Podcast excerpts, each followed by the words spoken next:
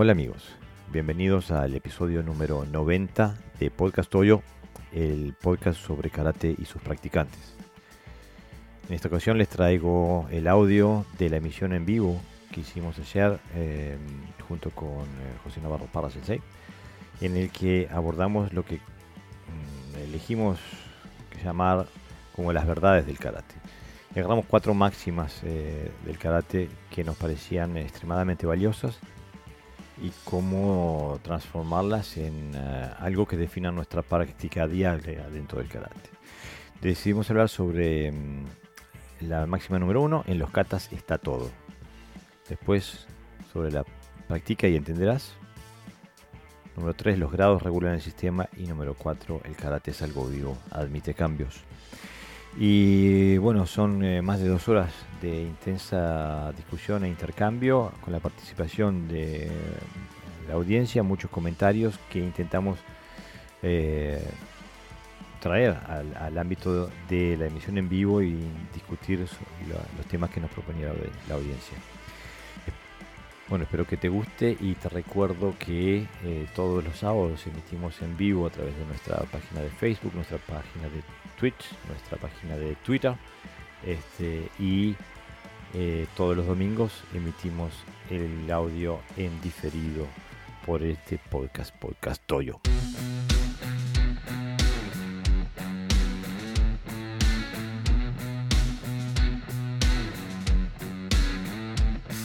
Hola amigos, bienvenidos a Podcast Toyo, el podcast sobre karate y sus practicantes. Hoy estoy con José Navarro Sensei desde España y tenemos, eh, tenemos un, programa bastante bueno para hoy. Bienvenido Sensei. Hola, buenas noches. Buenas noches. Eh, bueno, ¿cómo, cómo, ¿cómo anda la práctica? ¿Cómo va el dojo en, eh, en Sevilla?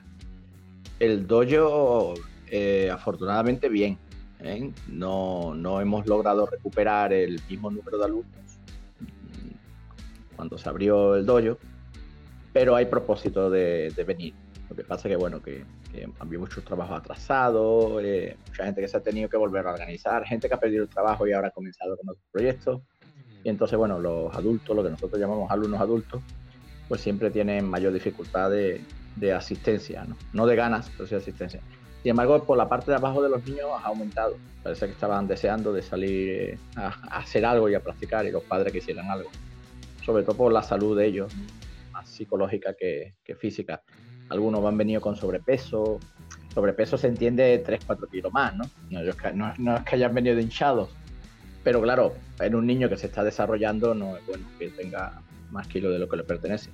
Y bueno, se ha mantenido un poco el equilibrio en nivel de alumnos y, y, los proyectos, hemos vuelto a empezar, los proyectos.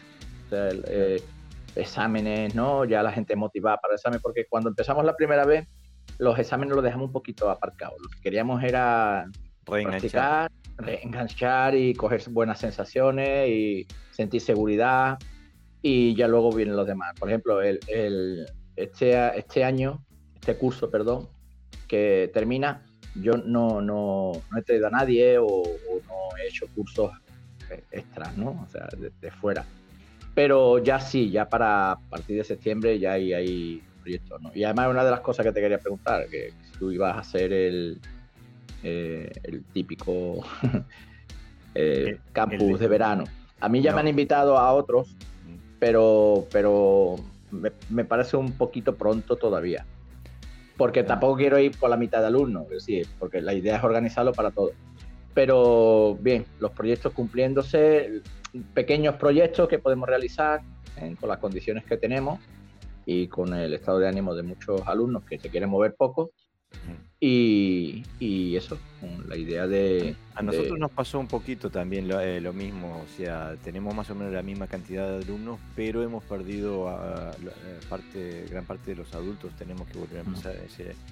Y justamente hablando del, entrenamiento, del campamento de verano que acostumbramos a hacer, eh, en este momento no tengo la infraestructura, para hacerlo. Así que decidimos, nos juntamos cinco doyos de Río, de toda Dinamarca, y hacemos un, día de entrenamiento en conjunto y con exámenes también. Yo tengo al, alumno que tú conoces, Álvaro, que, que ahora vamos a hacer, como tiene algunos alumnos adultos, vamos a hacer, antes de cerrar el curso, una práctica conjunta en el dojo. O sea, van a venir él y sus alumnos para participar de nuestros entrenamientos. Cositas así sí podemos hacerlo. De todas formas, es algo habitual que nosotros hacíamos. O sea, intentábamos siempre dinamizar mucho el, el dojo, ¿no? Claro, y a mí me pasa, bueno, tenemos más o menos las mismas prácticas y mm. esto me va a servir como un mini campamento. Son cinco dojos, entrenamos el sábado 25 de junio desde las 9 de la mañana a las 18 y bueno, terminamos con exámenes de Dan y eso. Y bueno, me sirve también para, mm, para que la gente conozca, vea a otros karatecas, se, se, se refleje en ellos, etc. Y mm. después digo, bueno, preparando los exámenes, ¿no? Toda, toda, la gente en el dojo trabajando duro, preparando los exámenes y, bueno, y me parece que a ti te pasa un poquito como a mí, digo, está e, en este universo de, de Aragaki Seiyo, los katas, estos katas, eh, mm. trabajándolos duro, estudiándolos, analizándolos, eh, haciendo conexiones, etcétera, etcétera. Así que estoy en una etapa creativa, eh, interesante eh, de, de, mi karate, ¿no? A mí me empezó esa etapa, bueno, yo, yo, siempre intento ser creativo, ¿no? Pero como esto va por inspiración, mm. una cosa es que tú quieras hacerle, otra cosa es que puedas pero cuando me surge el duende, como decimos aquí, mm. eh, es como si mi mente se abriera nuevas posibilidades. Exactamente. Y entonces no, no rechazo nada. Ah, tengo mi práctica eh, enraizada, eh, tengo mi base sólida, y, pero después me tengo capacidad de movimiento para ver. Y cuando empezamos con, con Gerardo Pimentel la práctica sobre Aragaki, ahí se abrió otro campo de investigación que, que ya de alguna manera, que creo que a ti también te pasaba, ya lo teníamos, pero a través de a lo mejor del Tai Chi o de alguna escuela china, pero no directamente del karate. Y ahora lo que hemos encontrado, eso que dentro, del, karate. Eh, eh, dentro del karate, ¿no? Y entonces, sí, ha revitalizado nuestro karate, mm. ¿no? Desde el punto de vista técnico, pero también táctico. Sí, a mí me ha reorganizado no solo la, la, mi práctica personal, sino también el enfoque hacia las clases, ¿no? Exactamente. Nos manda saludos. Bien, bien gestionado, claro.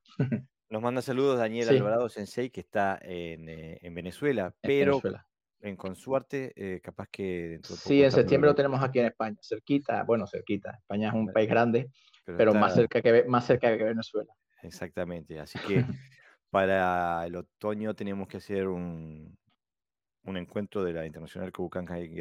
Sí, además el, el, tanto yo como él tenemos acceso al AVE, que es un tren rápido que llega en poco tiempo, o sea, en un par de horitas estamos allí, o menos incluso, en Valencia, y Valencia y Valladolid están muy, muy cerquita.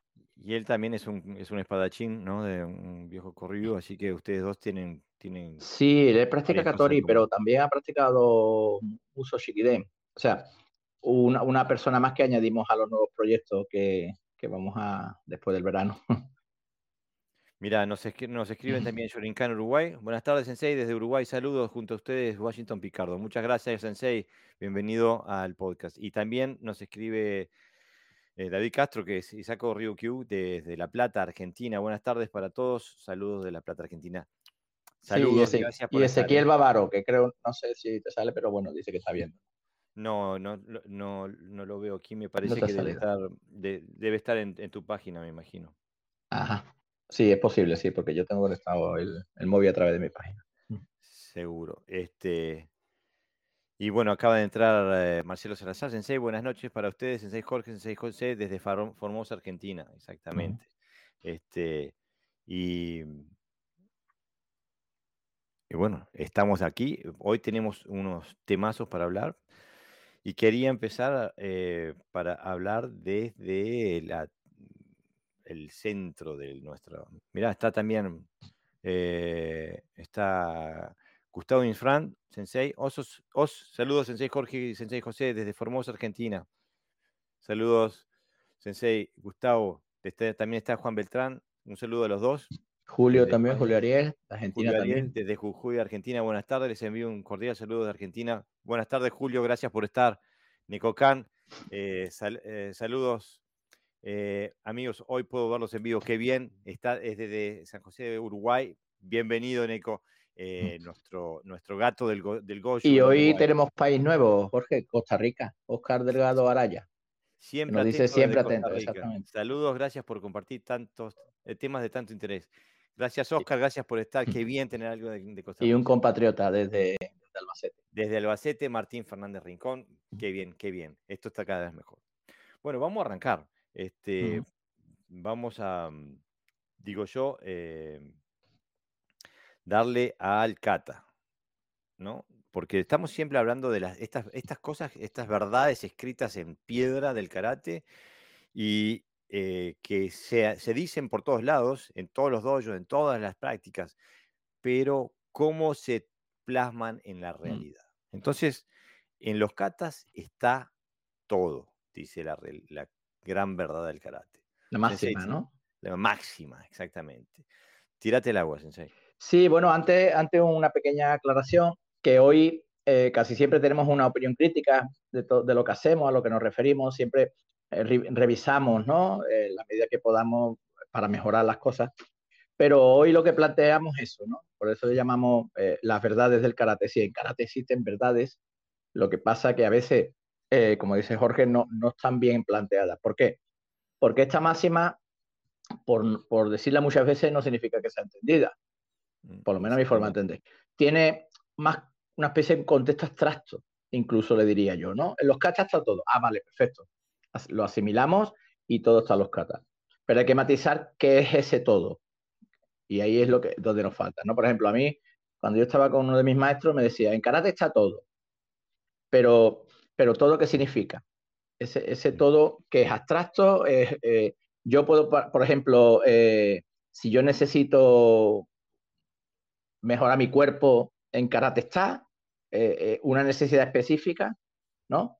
Y entonces eso es una forma, me parecía más de, de vender, de vender que, que, algo racional y real, ¿no? Es como, o no hagas otra cosa que karate está todo, pero nunca se me mostró realmente ese todo, ¿no? Sino que aquella cosas que yo no había descubierto y otras que sí se me mostraban. Pero como se hablaba en términos absolutos, ahí es donde normalmente se, yo, yo sospechaba, ¿no? Que, era ese todo, ¿no? Claro, que si todo, si está todo, si todo está en general, em, no, no hay nada. O sea, es, imposible comprender todo, ¿no? este, o está, eh, entonces, eh, el, estar todo, al final, si no se concretiza en algo, es como que no, como que no hubiera nada, porque no entendemos nada, ¿no? Este, pero bueno, entonces vamos a, me gustaría que empezáramos a hablar en concreto. En, el concreto, por ejemplo. ¿Cómo sacamos cosas del kata? ¿Qué, qué, qué significa ese todo para nosotros? Por ejemplo, eh, ¿qué elementos hay en los katas que puedan asegurarnos que esa máxima sea, sea cierta? Mm.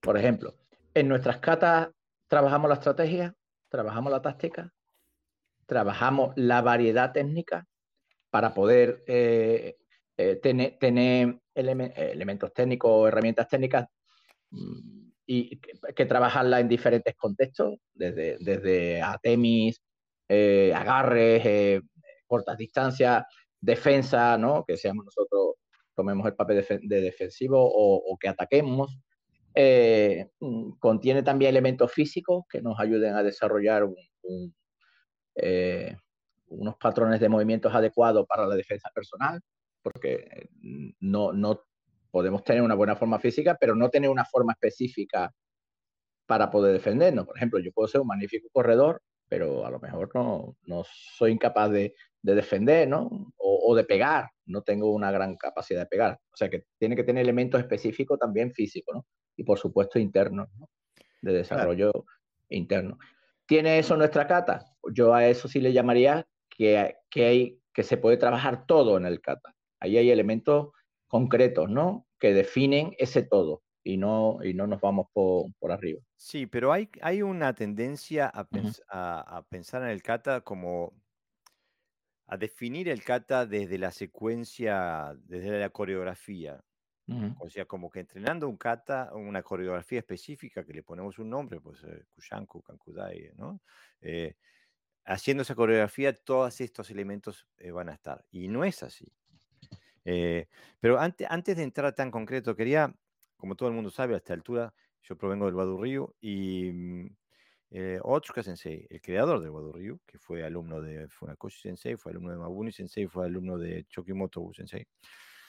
Aparte de ser, eh, tener un Meikyo Kaiden en un, en Koryu, un estilo viejo. Em, él escribe, agarré su libro para, para inspirarme, ¿no? Y entonces él escribe algo y me parece que nos está hablando, nos está susurrando el oído cosas que nos olvidamos por el camino. Nos dice, nunca se será flexible si las formas nos han sometido. ¿no? Y, eh, eh, o sea, que el estar atrapado en la forma eh, no puede crear, no puede crear un resultado práctico, ¿no? Sigue diciendo, todo estudio será inútil si nos impide llegar al, em, al empleo de una forma libre como salida de la forma. Y después habla del kata en concreto, y habla de, de, de kata como forma y igata como molde, porque el kanji de, kata puede ser entendido como molde. Y él le parece que la concepción de molde en el kata, o sea, crear copias de un molde constantemente, ¿no? Todas iguales, todas exactas, eh, va en contra de la esencia del arte marcial. Entonces dice, el arte marcial no debe ser molde, debe ser forma. Si no se hacen pensando en su sentido y significado, en su objetivo, los katas resultarán en prácticas vanas. Aunque resulte difícil emplear las katas en la realidad, es imprescindible hacerlo durante la práctica marcial. Y es más, dice, solo se alcanza la, maestría cuando se haya avanzado en el dominio del kata al kumite. Digo, eso, eh, eso eh, mm un poco mm, eh, apunta a lo que venías diciendo vos, Sensei, ¿no? De que no es, e, entrenar kata no es simplemente entrenar la coreografía. El kata es el mapa, la coreografía es el mapa, pero hay que andar el camino. Sí, porque además el, el, en el kata se ha introducido un elemento cultural japonés y social, de comportamiento. Y eso al final se ha, preocupado uno más en ese aspecto de desarrollar ese aspecto formalista, de, educativo, podemos llamarlo, ¿no? De, cómo estar correctamente colocado. Yo le pongo un ejemplo a, mis alumnos. Yo le digo, nosotros, digo, Superman es la persona que, peor hace cata. Digo, porque se ponen los calzoncillos por encima de los pantalones. La cata lo que te dices es que hay que mantener una formalidad. Te tiene que decir, por ejemplo, ¿Qué me pongo primero? ¿Los zapatos o los calcetines? Pues me pongo los calcetines y luego los, zapatos, ¿no? ¿Qué me pongo primero, no? La ropa interior, luego, entiende, ¿no? Luego me pongo el pantalón. Eso es la formalidad, ¿de acuerdo? Y ese aspecto del kata es, es, es un aspecto social, pero que no tiene nada que ver absolutamente con el kata, con la función del kata que es marcial. Claro, pero a lo que tú apuntas, Sensei, en realidad, en, por lo menos lo que yo reconozco de mi historia marcial y de lo que veo por ahí, es lo que está en el centro. Muchas veces, la gran mayoría de las veces, eh, la formalidad se transforma en el fin de, del entrenamiento, ¿no? Sí, es un valor en sí mismo. De hecho, de hecho, es tan fuerte que cuando tú quieres salirte de ahí y descubres otras cosas, eres censurado, ¿no? Claro. Es decir, ese todo, ese todo ya no es absoluto, sino es relativo.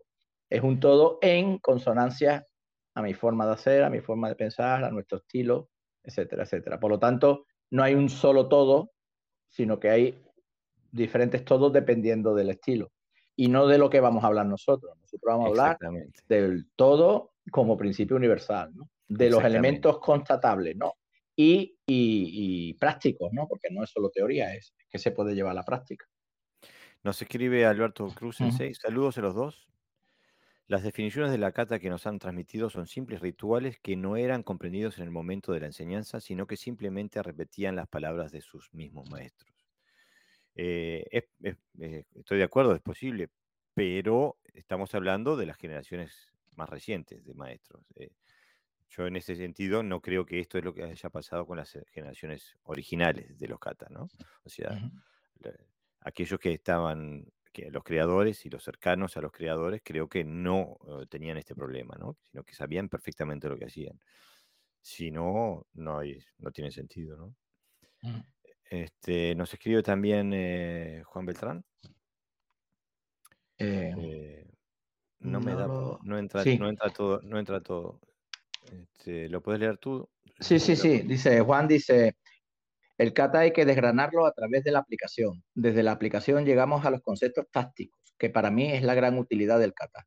Llegar a comprender los conceptos tácticos de las técnicas o series y de las técnicas del kata, sean mero, perdonad porque tengo el móvil y, a veces la vista me falla con la luz.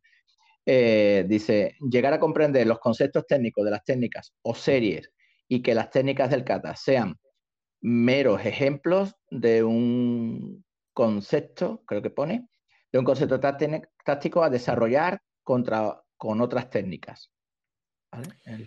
Sí, exactamente. Eh, yo pienso que estamos todos más o menos en la misma. A mí me gustaría, yo bueno, yo soy docente por, por vocación y a mí me gusta sistematizar las cosas. Eh, eh, entonces, estoy de acuerdo con lo, que dice Juan Beltrán, pero me gustaría mostrarles una pequeña pantalla para que eh, podamos, podamos hablar un poquito más en concreto.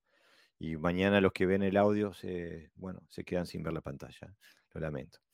de esta forma veo yo el kata. Para mí, el, el creador del kata tenía una estrategia en mente, una aplicación táctica de esa, eh, estrategia y una aplicación técnica de las tácticas que él decidió perseguir en su kata.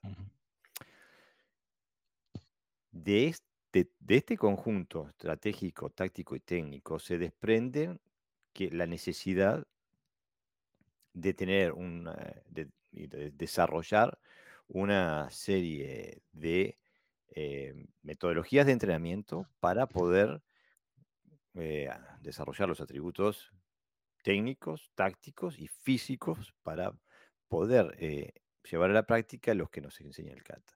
O sea que desde, desde mi perspectiva, entrenar el kata es tener la mente en la parte izquierda de la pantalla, en la, la estrategia, la técnica, la táctica, la técnica, cuando se entrena la coreografía, pero también tener un, un cuerpo de, metodologías de entrenamiento que nos permitan desarrollar la parte técnica, táctica y física.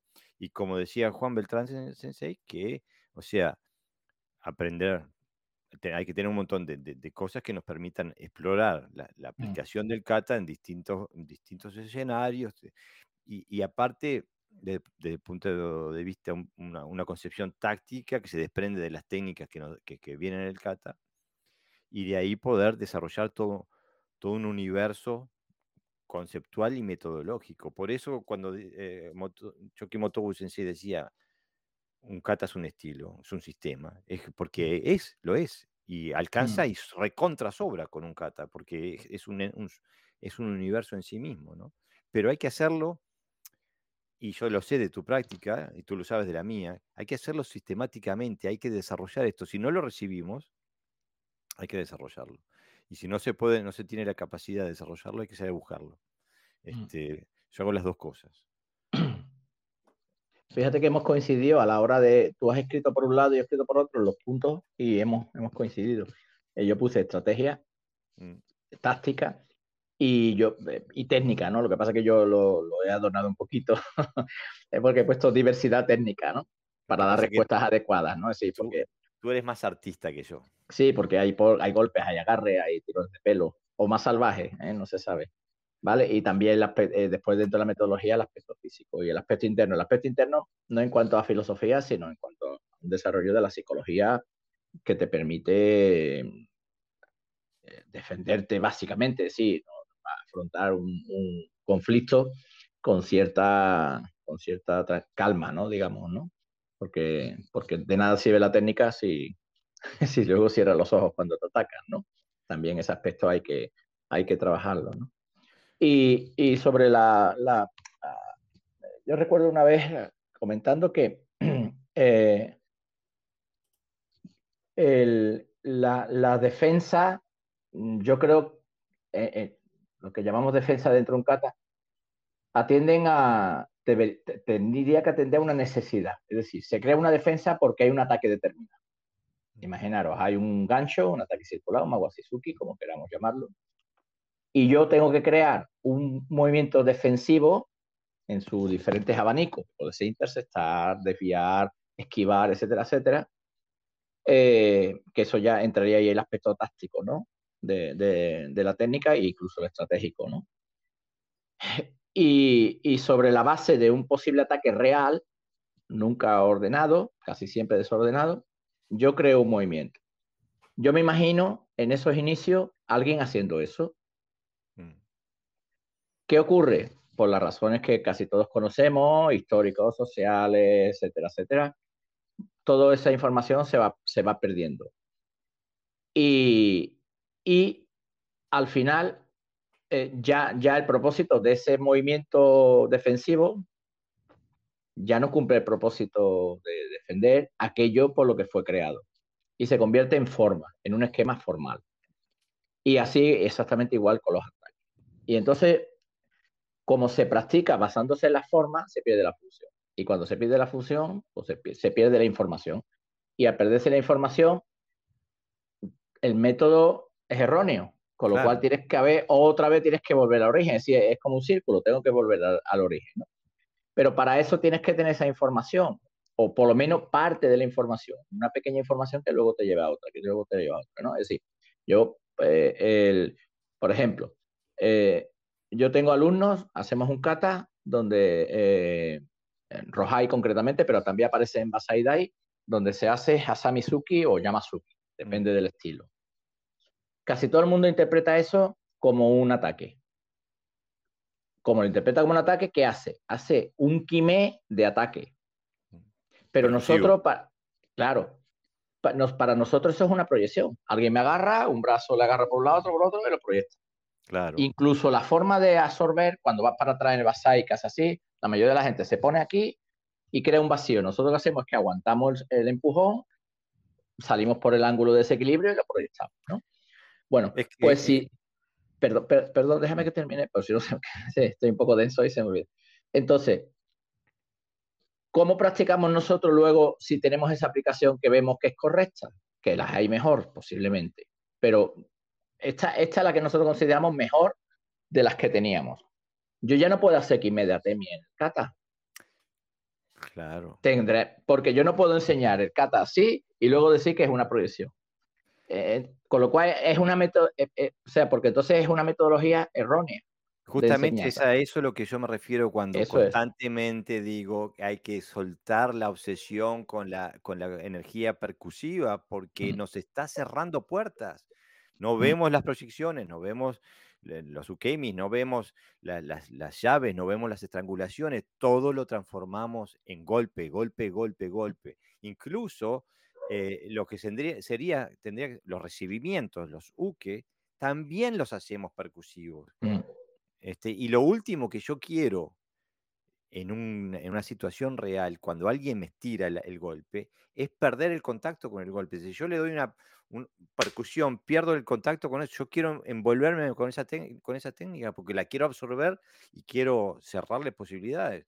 Pero si yo no estoy en contacto, no sé dónde está. Digo, es, es tácticamente nocivo. Nos saludan desde México, Veracruz. Eh, Delfino Huerta, gracias por estar, gracias por estar, gracias por estar.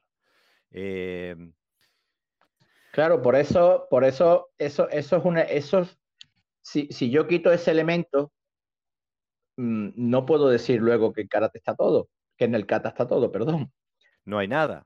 Porque no hay nada, porque al final en qué se resume el kata, en decir que está todo, pero al final todo lo hago igual, ¿no? Por lo tanto, hay proyecciones en un kata Sí, ¿no? Pero ¿por qué, ¿por qué no sé? Por ejemplo, una proyección, me refiero no a un barrido, ¿no? Sino un movimiento como, como es el, el Hasamizuki o el Yamazuki.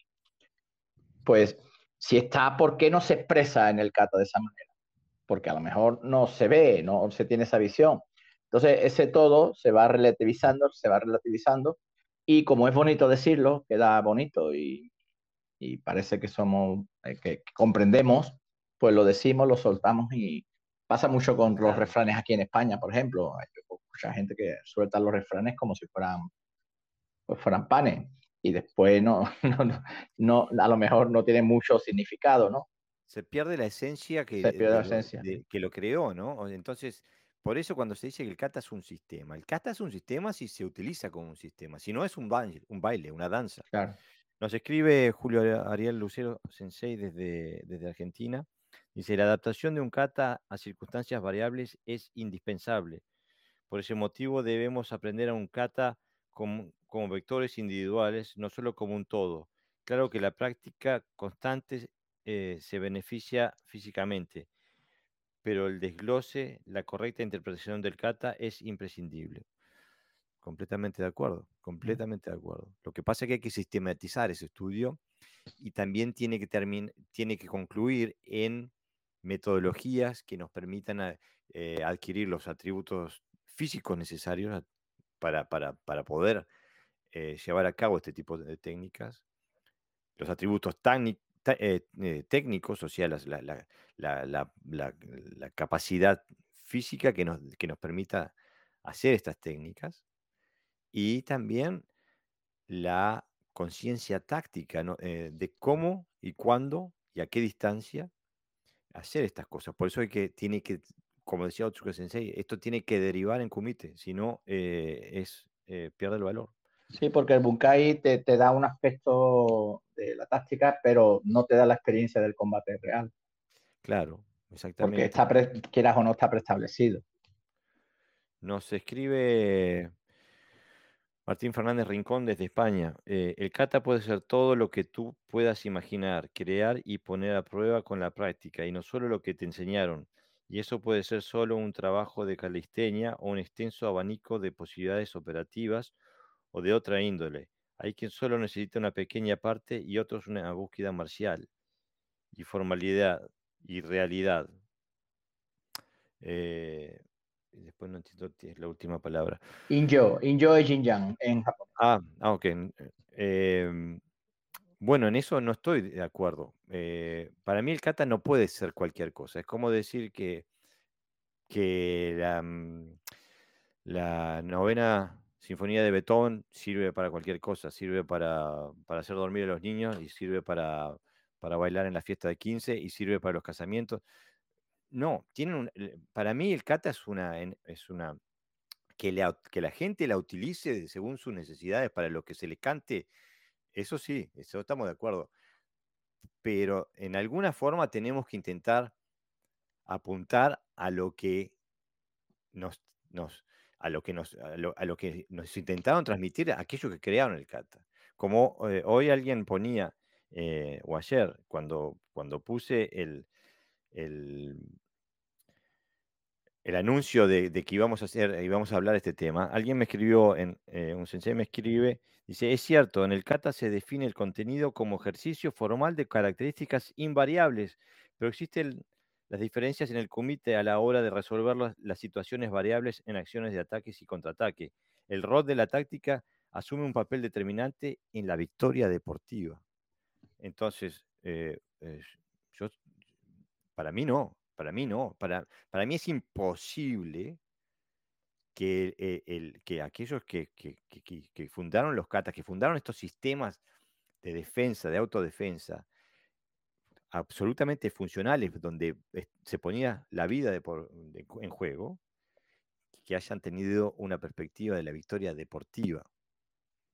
O sea, sí, que hoy en día eh, eh, gran parte del, del, karate utilice el kata como como una calistenia deportiva o como un eh, deporte de exhibición, eh, como, eh, bueno, eso es otra cosa, pero estamos hablando del kata desde el punto de vista del karate funcional, no del karate recreacional, em, porque entonces ahí ya no tienen, ya pierde sentido, no, no hay necesidad de que el kata contenga más nada que una danza. Este, y que, nos, que, tenga un nombre en japonés y que nos haga creer que estamos haciendo algo de valor. Pero, ¿qué es lo que, qué es lo que, se invirtió en el kata exactamente? ¿Qué, es lo que, ¿Qué elementos se metieron en el kata? Después que las generaciones siguientes hayan decidido no prestarle atención o tirar todo por la ventana, eso es otra cosa. Pero, ¿qué hay en el kata? ¿Qué se le puso en el kata originalmente? Y eso es lo que busco yo. Y estoy absolutamente seguro que lo, que lo que buscas tú, Sensei. Claro, pero aparte la práctica tiene que ser que sume. O sea, yo, yo no veo incompatibilidades a, tener un gran conocimiento marcial del kata y luego disfrutar del kata en solitario. o adquirir buena forma física a través de los katas. No, no, veo, no veo algo incompatible. Quiero decir que, que la suma es importante. Lo que ocurre es que el problema no es, no es tanto eh, cómo haces tú el kata, sino por qué lo haces así, ¿no? A lo mejor es porque no tienen capacidad de ver otra cosa. Claro. Eh, elecciones siempre hay. ¿Son elecciones Mm. informadas? Mm, No creo. Eh, eh, porque se ve, por ejemplo, en, en la competición de kata, que hay, hay, hay un solo Pero paradigma. u- un matiz, Jorge, realmente se ve porque, eh, por, por ejemplo, yo veo a, a un competidor haciendo kata, más, más allá del nivel que tenga, ¿no? Y de nombrar a alguien. Y, y yo bajo la base táctica, táctica y técnica del kata, tal como yo lo concibo, eh, tiene tantos puntos de debilidades que tú no lo podrías aplicar mm, ya no en el punto más alto que es el combate, sino ni siquiera para la defensa personal. No, ¿Por qué? es, Porque hay- digo, eso, eso es lo que se ve. Se ve la Eso es. imposibilidad, porque hay un solo Eh, paradigma. Eso es, pero se ve o no se ve, depende del que, del que lo mire. Esto siempre es el que lo mire, ¿no? Porque, por ejemplo, hay movimientos de transición que son más importantes a veces que la técnica en sí misma, porque no se podría producir esa técnica si previamente no hay un movimiento de transición, que ya, lo podemos llamar transición. Por ejemplo, para yo poder tirar a alguien, previamente tengo que desequilibrarlo. Si no, forcejeo y gana más fuerte. Claro. Y en ese desequilibrio es donde se esconde el movimiento de transición, o, o donde está el movimiento de transición se esconde ese movimiento. Por ejemplo, seguimos con el Yamasuki o con el Hasamizuki. Cuando yo voy para atrás, tengo dos opciones. Tiro del otro, echo las piernas para atrás, le cambio de ángulo y lo proyecto en su punto más débil. O Claro. él me empuja y yo cedo para volver a empujarlo. Pero si me coloco aquí bonito, ¿qué pasa entre un punto y otro? Y eso, eso es lo que yo veo en los competición, por eso no me gusta, porque no veo toda esa riqueza que se ha ido quitando. Y aparte hay, hay un paradigma que es el de la, la- la percusión y la velocidad, o sea, es eh, Claro. lo único que se muestra. ¿no? Ahora, si alguien me pregunta algo específico, ¿son un atleta? Digo, sí. Pero, pero, Y tiene una coordinación fantástica. claro, no- no- hombre, no- faltaría más. Si se lleva todo el día practicando eso, ya lo que faltaba es que encima no la tuviera, por supuesto. No, no, tiene. pero no quiero desconocer el valor de lo que hacen. Claro, claro. Simplemente no es lo que estamos hablando. no Eso es, estamos es hablando de otro, eso. es otro concepto, que por eso nosotros decimos que, eh, eh, que, que- que es ese todo, ¿no? Por eso hemos matizado al principio, que es ese todo al, al que nos referimos. Y siempre nos referimos a- al aspecto más, más funcional del, del kata. Bueno, acá eh, Marcelo Salazar Sensei nos escribe, creo que primero estuvo el Quijón, hablando de la técnica individual, y después vino el kata o la, o la kata. Entonces se puede desglosar el kata sin hacer todo el kata, en mi humilde opinión. Em, yo pienso que primero vino, no sé si decirle el bunkai, pero primero vino la experiencia empírica de la pelea, del conflicto, y, mm, y de ahí, y de ahí se extrajo la táctica a emplear, que hay que, hay que ser agresivo, hay que dominar, hay que ser evasivo, hay que... Y de ahí se, eh, de- se, se derivó la técnica. O sea, nos- lo que pasa es que nosotros reci- recibimos el, el- ya el, el- el mecanismo ya terminado. Mm. Y ahora estamos abriendo el capó para meter la cabeza dentro de- del motor y entender cómo funciona. Claro, porque es como, es como yo voy a hacer un- una caja para meter algo, ¿no? Y es al revés, yo tengo un objeto, algo, y Seguro. entonces hago una caja para, para introducir, ¿no? Y, y la, es la propia lógica, pero además, eh, el- si hacemos una comparativa con otros sistemas, por ejemplo, en, en IAI2 así, lo que pasa es que lo que tú dices, ya te llega la cata hecha Mm. y pensamos que siempre ha existido eso.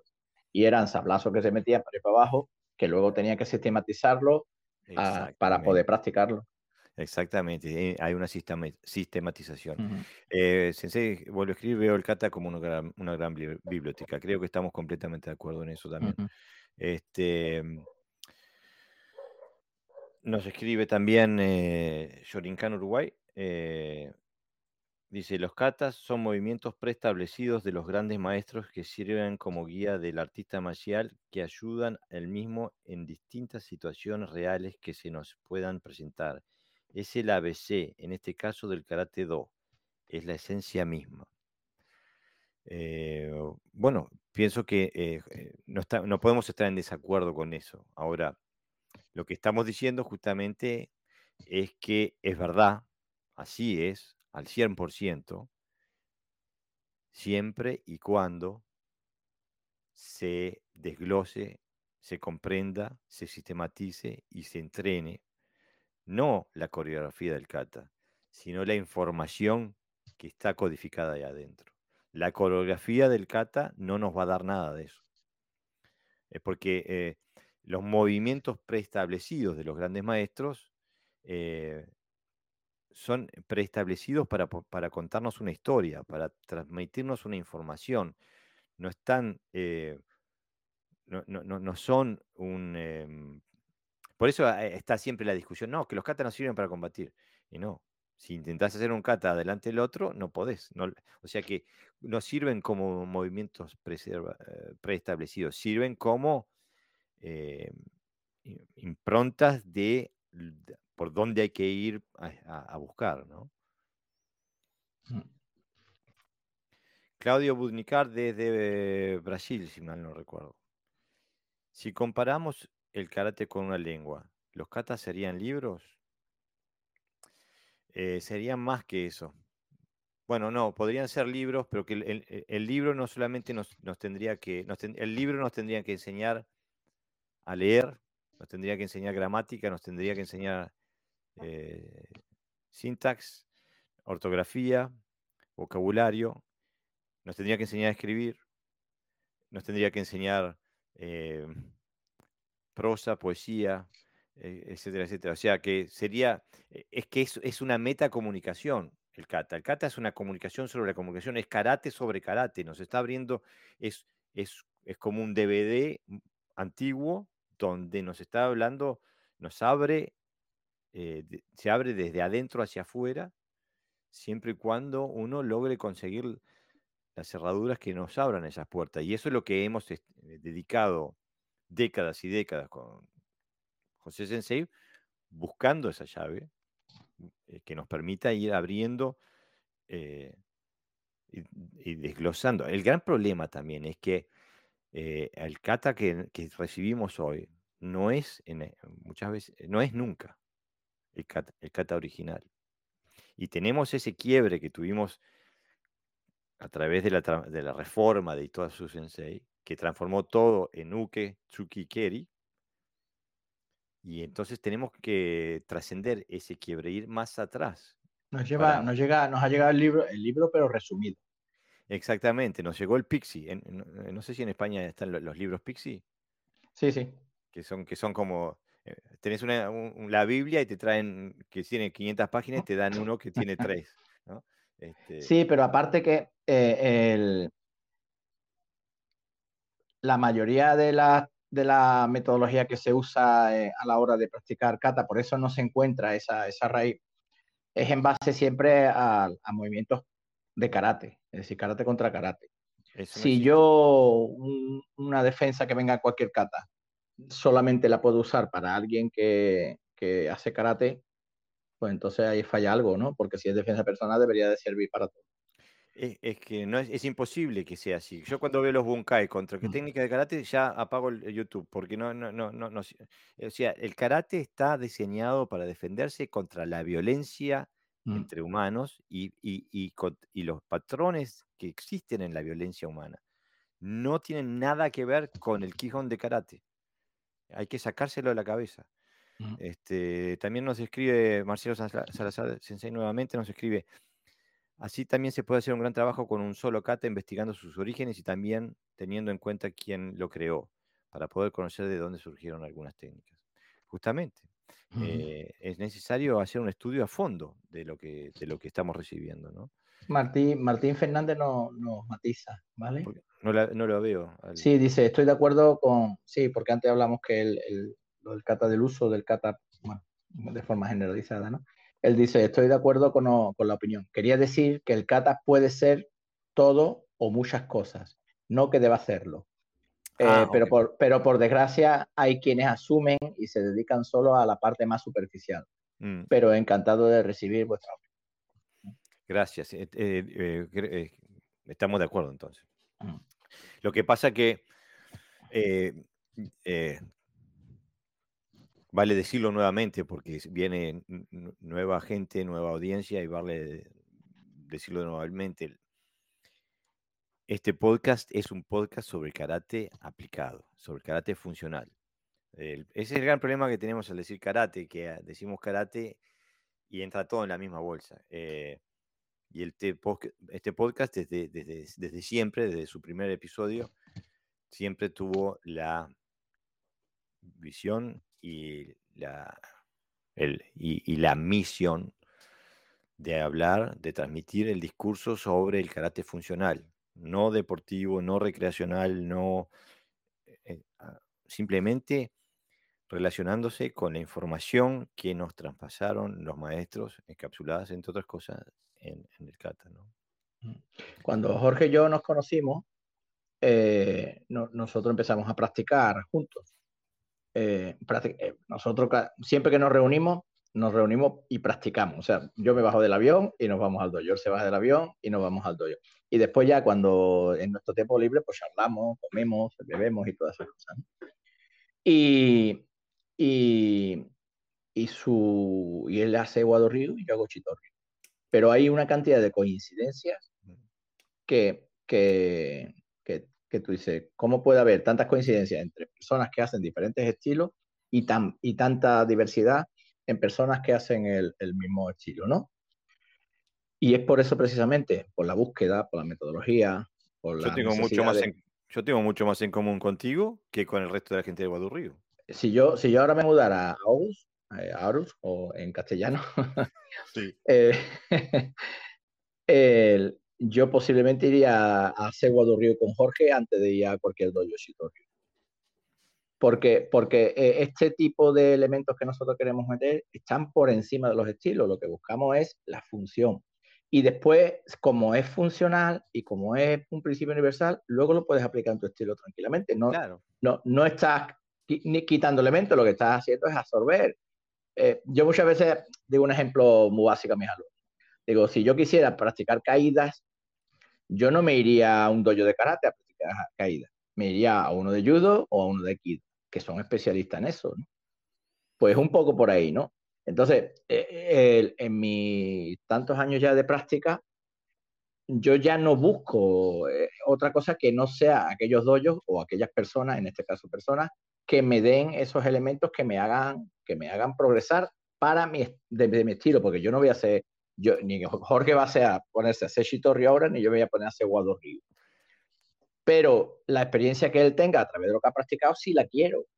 Y eso es lo que nosotros intentamos a través de podcast eh, transmitir. Y yo creo que, que, la mayoría está de acuerdo con eso, ¿no? Por eso están viendo, ¿no? Quizás aguantándonos, ¿no? Soportándonos. Soportando.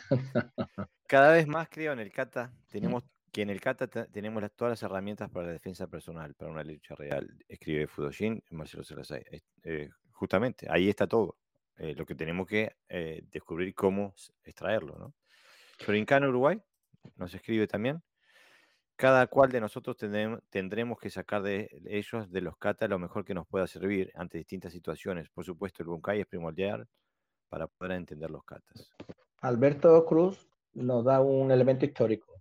No sé si lo ve, Jorge. Todavía no llegué, lo que pasa es que estamos atrasadísimos. Ah, bien, que está, es verdad, es que hay muchos, sí. Yo es que es verdad, este, sí, sí, sí. Darío Perla nos manda un comentario eh, eh, que, tan largo que no entra, lo, leo. Dice, buenas noches. A mí el kata me recuerda cuando en la facultad tomaba apuntes de cualquier lección. Para poder recopilar la máxima información que ofrecía el profesor, tenía que escribir todo resumido y comprimido, de manera que al echar un vistazo a mis apuntes, solo yo era capaz de entender y extraer toda la información que, que había. Es decir, si le pasaba mis apuntes a mi compañero, no era capaz de desarrollar todo lo que yo había recopilado con unas pocas palabras, a menos que yo le diera las claves de mi codificación. En el kata pienso que sucede lo mismo. Sería necesaria una guía para poder extraer toda su información. Saludos desde Jerez. Eh, una excelente analogía realmente. Eh, justamente, que nos falta el código, ¿no? Eh, sí, en otros puntos que tratemos más adelante, supongo en este podcast no da tiempo, que hemos hablado es que el, karate es, es, personal, pero también transferible. Entonces ahí es donde está la metodología, de ser capaces de transmitir aquello que nosotros hemos experimentado.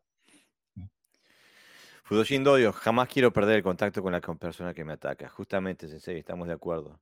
Eh, en Uruguay, disculpen, mi nombre es Washington Picardo. Sí, lo que pasa, como dice Shorinkan en Uruguay, este, eh, eh, mucho gusto, Sensei. Los felicito a los Sensei por los temas tan importantes para nuestro conocimiento. Gambate Kudasai. Gambate Kudasai, Sensei. Juan Beltrán escribe, en el kata está todo lo que el practicante encuentre. Jejeje. Sí, hay más de lo que el practicante encuentre. El kata no, no, no, no, va, no va definido por el practicante o por las falencias del practicante. Es como, el, digo, el libro contiene lo que contiene, más allá de si yo sepa leer o no. El, problema es aprender a leer. Este, Oscar Delgado Araya nos escribe, Sensei, ¿creen ustedes que hay diferencias entre los katas por estilos? Hoy en día en karate deportivo son muy exhibicionistas, pero en otros estilos como el Kyokushin es como más marcial. No sé, me encantaría la opinión de ustedes. Mil gracias. Bueno, el tema con eh, el kata y Kyokushin es que, mm, y hay que entenderme bien, eh, tenemos, tengo, tengo, un gran respeto por, por la gente de Kyokushin, la entrega, son el, el, estilo de karate que más pone a prueba su, su físico y su conocimiento. Ahora, cuando hablamos de kata, pienso que Kyokushin en su práctica se ha desconectado completamente del kata. No nosotros tenemos a Mario Caballero, que ya participó en el podcast, y él se quejaba de, la desconexión entre el kumite de Kyokushin y el kata. Y que hay grupos que están ahora trabajando sobre, sobre los katas y, se está acercando mucho a lo que hacen otros estilos. O sea, el comité de Kyokushin no tiene absolutamente nada, que, ver con no está extraído, No está extraído de los katas. Mm. Este, o sea, bueno, lo mismo se puede decir del comité deportivo del 99% de los dojos de este planeta, más allá de los estilos. Eh, eh, pero digo, mm, en la realidad que busca el Kyokushin, eh, han dejado los katas de, por atrás, ¿no? Pero hay gente dentro del Kyokushin, el Gran Shihan, que están tratando de, redescubrir la información dentro de los katas y poder aplicarla en su, en su, en su karate. Ahora, hay también, ah, para volver a la primera pregunta que hacía Oscar Delgado Araya, que dice, eh, ¿hay diferencia entre los katas por estilos? Eh, sí y no. Depende de la estilización, qué grado de formalización y, y, en, y, y, y qué, estado de, fósil que tenga el, kata a través de la estilización que, que le ha pasado por el estilo. Eh, si el estilo mm, se manifiesta pura y exclusivamente en la forma, entonces, como decía Otsuka Sensei, sí, entonces nos domina la forma y el estilo es un problema. Ahora, eso va más en el practicante que en, el estilo, ¿no? Porque, como decía José Sensei, él hace Shito Ryu, yo hago Wado, y jamás se nos cruza por la cabeza que, hacemos cosas distintas cuando estamos juntos. Estamos en la práctica, nunca se nos ocurre decir, pero eso es Shito, esto es porque estamos desde un punto de vista funcional, un punto de vista con los mismos principios. Lo que pasa es que el estilo nos lleva a, ilustrarlos, a darle vida con una característica un poco diferente, pero la esencia es la misma. ¿no? No sé qué te parece, Sensei. Sí, sí, no. Evidentemente hay, hay, pequeñas diferencias eh, a la hora de expresarlo externamente, pero, pero se sabe el origen, se ve, se ve el origen en, algunas, en algunos catas más que en otros. Eh, yo, por ejemplo, concretamente en, el grupo de catas que hay de, Naja dentro de Shitoryu, tú ves a alguien que no está contaminado, por, decía Jorge, por, el exceso de, estética o de deportivización. Y las diferencias son mínimas entre el, Najate de Goju Ryu y el Najate de, de. O sea, a mí, a mí no, mucha gente no me, han dicho, pero eso es Goyu, ¿no? no, es, es Nájate. O sea, no, no hay muchas diferencias. Y si las hay, es, es por, por, la organización o por el practicante, no, no porque sea una regla fija. Por hacer otro estilo, tienes que expresarlo de forma diferente. Eh, Claudio Budnica nos escribe, nos dice, las, los catas pueden ser tan inspiradores como la novena de Beethoven y por eso coincido con los comentarios que pueden significar varias cosas diferentes para diversos practicantes. Con algunos estaré de acuerdo y con otros no, pero igualmente eh, me parecen válidas las interpretaciones. Mm, bueno, eh, para, mí el, eh, tema cuando se expresa de esa forma es el relativismo, entonces todo sirve.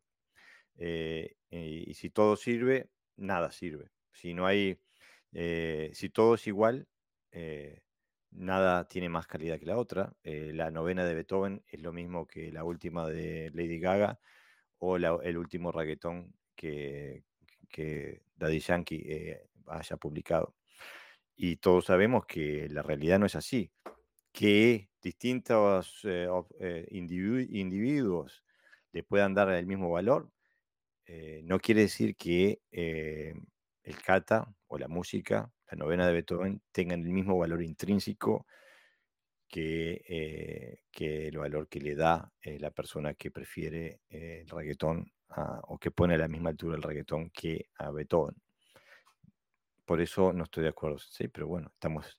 En Puede haber diferentes, diferentes interpretaciones técnicas de aplicar una, en vez de una proyección, un golpe o una esquiva. Eso sí. Eh, eso sí, pero esos son elementos tácticos. Ahí, ahí la diversidad es, buena, incluso es buena porque tiene más argumentos ¿no? a la hora de, usarlo eso a tu favor. Pero si no hay un punto de encaje, es, complicado, ¿no? Porque en la, eh, yo puse una vez un ejemplo de la rueda porque me gusta este ejemplo. En la rueda tenemos, tenemos el, lo que es el cuadro, tenemos la cámara, tenemos la, cubierta, tenemos las radios y tenemos la, el, eje, que siempre se me olvida, lo más importante se me olvida. El, el, y entonces todo eso va unido, unido a, a esa zona. ¿no? ¿Al centro de la rueda? El centro de la rueda, sí que se me ha olvidado. El eje. El, el eje, ¿vale? Eh, si yo quito el eje, todos los radios, que puede ser karate artístico, karate deportivo, karate marcial, están sueltos, las ruedas se deforman. Entonces, al final, tiene, si no hay ese punto de encaje donde todo coincide, al final no, no, no se, deforma todo lo que hacemos, ¿no? Porque vale todo. Claro, pero aparte uno es libre de, agarrar una cuchara y, y usarla como pala y, y, hacer un pozo de 200 metros de profundidad si le da la energía. Eh, no hay problema. Pero, sí, aparte, aparte la cuchara no está hecha para eso, ¿no? A medida que practicas, te das cuenta que no, que no vale todo. Quiero decir que la realidad te lleva inevitablemente a ver que, que tienes que basarte en algo que no, que, que tenga peso, ¿no? Que sea además temporal. Lo otro, bueno, sí, está bien. Yo, o sea, si alguien hace eh, catas musicales, a mí me parece bien, pero no lo puede situar dentro del mismo entorno del karate. O sea, es, otra cosa. No, eh, esa información del karate, del kata musical, no está codificada dentro del kata, es algo que se le ha puesto. Mm. Eh, Fudoshin Dojo nos escribe, dice, cuando se hace el kata a veces se ve la foto final de la técnica suele suceder que la técnica está mm. en el medio del movimiento y no, y no donde finalizó. Exactamente, la técnica está entre las dos posiciones, ¿no? Eh, es ahí donde, donde, donde está la vida. Ya me he acordado, piñón, el piñón. El piñón. Siempre se me, se me, había olvidado, no sé por qué.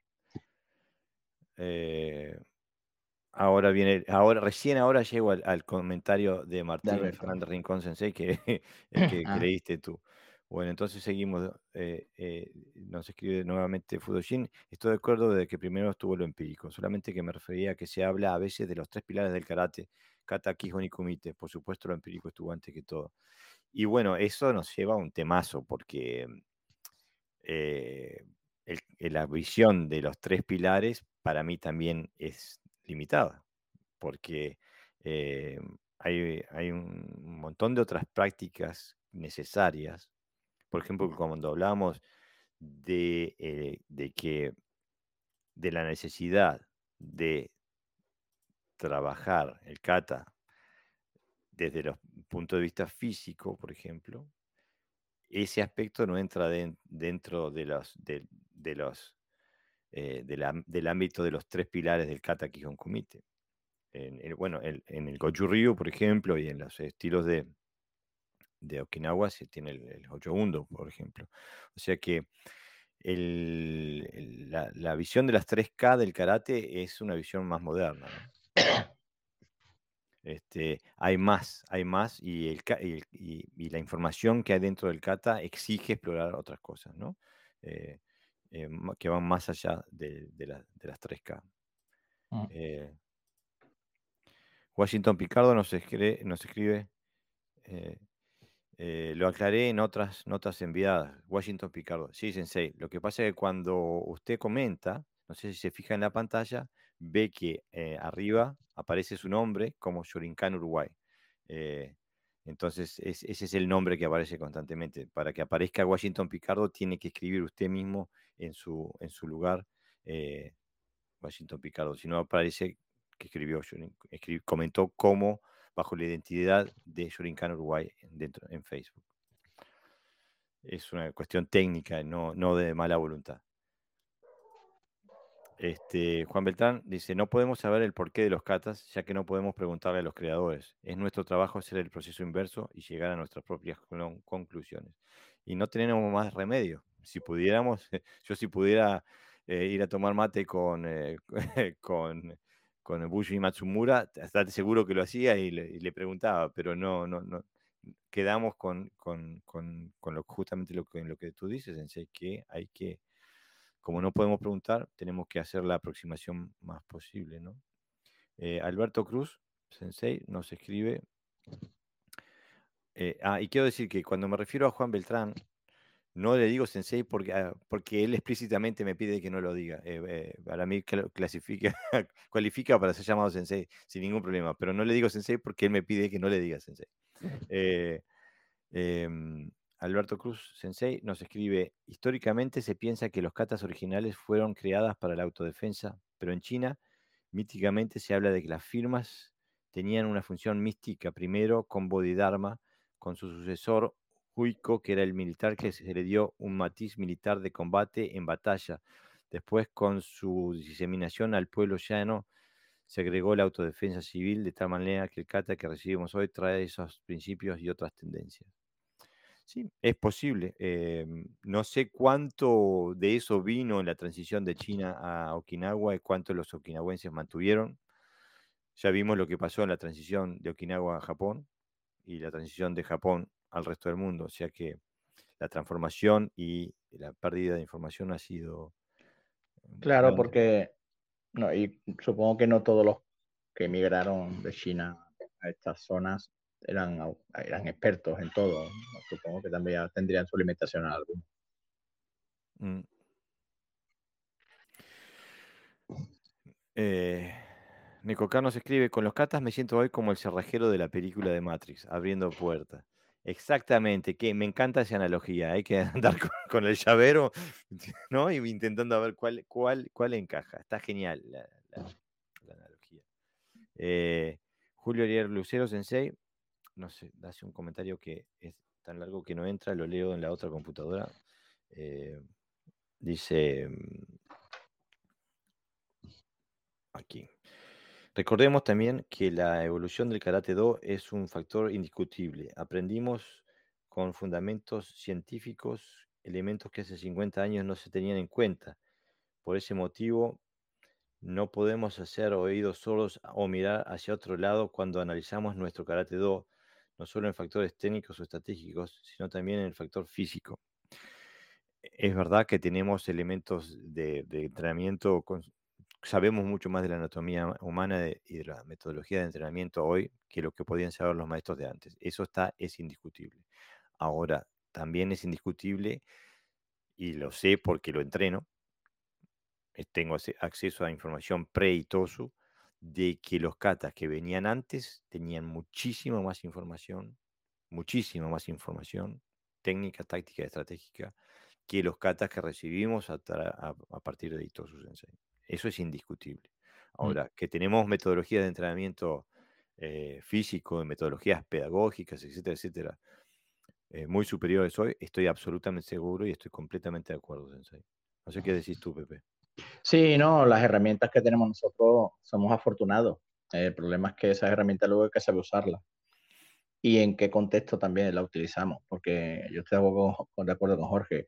Nosotros cuando trabajamos Haragaki Niseichi mmm, y vemos la kata actual de Niseichi o Niuyushiho en otras escuelas, es que eh, una frase que se dice aquí mucho por sevillano, ¿qué ha pasado, no? ¿Qué ha pasado? ¿Qué ha pasado? Es como con asombro, ¿no? ¿Qué ha pasado? Entonces, si ese kata hubiera permanecido de esa manera, con las herramientas que tenemos ahora, entonces sí se hubiera hablado de evolución real. ¿eh? Eh, porque lo, yo, yo, estoy en, eh, yo tengo una guerra ahí con, con esa palabra, ¿no? Evolución, ¿no? Porque, porque no todo lo que es actual tiene por qué ser evolucionado. Yo soy un fanático de, de Otsuka Sensei. Eh, me encanta el universo que, tenía en la cabeza, em, que era un hombre que venía de un Koryu, estaba formado unas raíces profundas en el budo japonés, en el Koryu, o sea, mm. en el budo funcional japonés, y que a la vez eh, eh, se, sumergió en el karate okinawense de, de, estos tres sensei que nombré antes. Y siempre, desde que empecé a entrenar estos katas, siempre tengo la frustración, porque yo pienso lo que sería el Guadurrío hoy si Otsuka Sensei hubiera tenido acceso a estos, a estos katas, hubiera tenido acceso a esa información. Mm. Em, y bueno, eh, como dice Pepe Sensei, tenemos, nosotros somos afortunados, por suerte tuvimos acceso a esto y tuvimos eh, y tenemos acceso a todo el conocimiento eh, que, pero aparte también del conocimiento que, es propio de nuestra era, de la, de la, de la metodología de entrenamiento, etc. Nosotros hablamos un poquito al principio, ¿no? antes de conectar en directo, que, que, todos esos elementos que nosotros hemos descubierto en, esta, en este sistema de catas, eh, Preitosu, eh, lo, lo, lo, habíamos encontrado de alguna manera en otras escuelas, ¿no? En escuela china o en el propio Taichi, en algunas escuelas de armas, pero hemos tenido la suerte, bueno, la suerte y que hemos, nos hemos esforzado, quiero decir que no todo suerte, de tener ahora estos elementos también dentro de la práctica del karate, ¿no? sin tener que salir fuera buscando otras herramientas transversales. Exactamente. Y, y, claro, eh, cuando hablamos de a veces, mmm, sabemos de qué hablamos porque estamos practicando una línea concreta y, y, vemos la diferencia. O sea, no hablamos por hablar o, bueno, esta es nuestra idea. No, no, es que, es que si ves un kata y ves otro, es, no, tiene absolutamente nada que ver. Entonces, cuando decimos faltan elementos, lo decimos con, con, autoridad porque sabemos que faltan elementos por el kata un poquito más antiguo, ¿no? Mm. O, mucho más antiguo. Fudojin dice, por muchos años me adoctrinaron que el bunkai del kata era contra alguien que hacía técnicas de karate.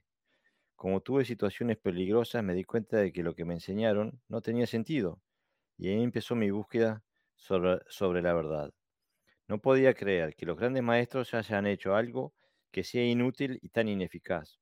Como dice Sensei Jorge, estamos parados sobre los hombros de gigantes. Entonces empecé a buscar por otro lado y poco a poco voy encontrando.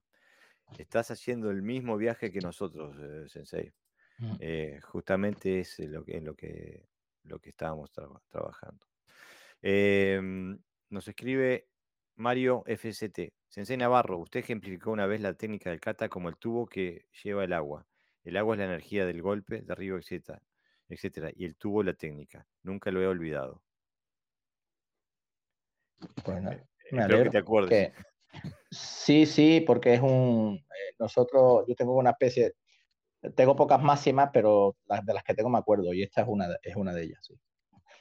A mí me pasa que me dicen los alumnos, no, porque el otro día dijiste y ya me olvidé de lo que dije, no tengo la más mínima idea. Este, sí, yo, yo en mi vida cotidiana no, no me preguntes, pero cuando doy clases sí me acuerdo. Ahí mi mente sí funciona de forma ordenada. Eh, Sensei, Washington, no hay nada que disculpar, simplemente le hacía una, aclaración de por qué eh, decía yo Shorinkan Uruguay, porque aparece el cartelito de Shorinkan Uruguay, no hay, no hay ningún problema. Eh, después escribe nuevamente Sensei, dice, en nuestro caso comparto totalmente como usted dijo, que el Karate Do es un arte para la defensa real contra cualquier situación de violencia. Washington Piga. Bueno, nos dio para largo esto. Em, mm. Nos faltan temas todavía. este fue el primero. El primero. Este, ¿Qué tal si hablamos del segundo, que es eh, practica y entenderás? Que, es más relajado, ¿no? Es un tema más relajado. es que en el karate nunca nada es relajado. Siempre vamos con el cuchillo entre los dientes, no sé por qué. este, siempre tenemos una mentalidad dura. Sí, además hoy estamos trabajando sobre las verdades del karate, eh, que, que, esta vez no, estamos criticando, o por lo menos no, es nuestra idea, sino hoy vamos un poquito en positivo. Está ahí. Y es verdad, esta, esto es verdad, que si practica y entenderás, es verdad. Pero como pasa con lo de antes, ¿por qué es verdad? ¿No? Yo tengo Porque yo puedo practicar, practicar mal y no entender nunca nada. Entonces, claro, tenemos que. Yo tengo un problema con, eh, con esa máxima porque al, decir practica y entenderás, eh, se supone una relación causal, ¿no? O mm. sea, como que si yo practico, comprenderé. Y en realidad no es una relación causal, es una relación dialéctica, ¿no? En donde la práctica ilustra e incorpora el concepto, que a su vez facilita una práctica más profunda. O sea, se retroalimentan. La, la comprensión y la práctica van de la mano, porque sin comprensión, la práctica no llega a nada. claro, además, además eh, el, ¿cuánto, ¿cuánto tiempo se practica, no? Siempre, que sí, ¿cuánto para comprender qué? Porque, eh, eh, y también con qué nivel de conciencia practicamos, ¿no? Y, por supuesto, hay, hay, como tres puntos. ¿Cuánto tiempo tenemos que practicar? ¿no? Pues depende cuánto... Pero, pero aparte de practicar, ¿qué? ¿Practicar si no qué? comprensión, si no tienes una idea, no puedes practicar. O sea, sin comprensión, si algún tipo, un nivel mínimo de comprensión, la, práctica del entrenamiento es imposible. Mira, hay, hay, un, hay un libro que a mí me encanta, que se llama, no sé si alguien lo conoce, pero eh, es poco conocido, pero eh, tiene que ver con otros sistemas, no tiene que ver nada, tiene que ver un poquito con la, con la religión, pero, pero bueno, dice también algunas verdades, que se llama Un curso de milagros. En una parte de ese libro, él habla de la diferencia entre milagro y, realidad, digamos, ¿no? Y hace un ejemplo y pone un ejemplo de por qué la gente utiliza diademas y ese tipo de cosas. Eh, como para no enfermar, para curarse, etcétera, ¿no? Y entonces le da, porque la gente piensa que tiene ese, esa piedrecita tiene una propiedad en sí misma, un elemento en sí mismo, que evita que esa persona, por ejemplo, una cruz, ¿no? Me va a salvar la cruz de los pecados, vamos a ponerle, ¿no? Usando términos religiosos.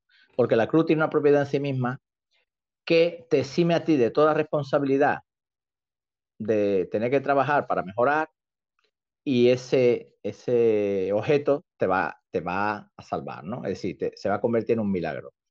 Eso pasa de forma, de forma subconsciente a veces también los katas. Cuando algunos maestros dicen, practica entenderá este kata, practícalo, es como si el kata en sí mismo tuviera una propiedad ajena a ti, que tú por el hecho de practicarla a diario te va a llevar a un punto concreto. Y no es cierto. El kata no tiene absolutamente nada que no pueda tener una coreografía, voy a decir una salvajada, de gente practicando eh, baile, danza. Yo he visto coreografías de danza con un nivel de, expresión y de conciencia que muchos karatecas lo quisiéramos. Y bueno, ¿viste? por eso, el, por eso el, karate fue eliminado por el breakdance. En, eso, exactamente. Este Entonces, hay, a veces donde, donde hay que matizar, sí, practicar, hay que practicar qué, para qué, cuánto tiempo, ¿no? Y, y, el entendimiento, yo puedo entender un movimiento físico del, del kata, pero faltan muchos elementos ahí, ¿no? Hay, más, hay, hay una comprensión mucho mayor que, entender que el Gedan Barai sale desde aquí. Hay, en el libro Funakoshi, creo, él dice que entendió el Ageuka a los 80 años, me parece que dijo, no leí. Y la, sí, hay una parte del libro que dice, eh, por fin entendí el, age, el ageuke, ¿no?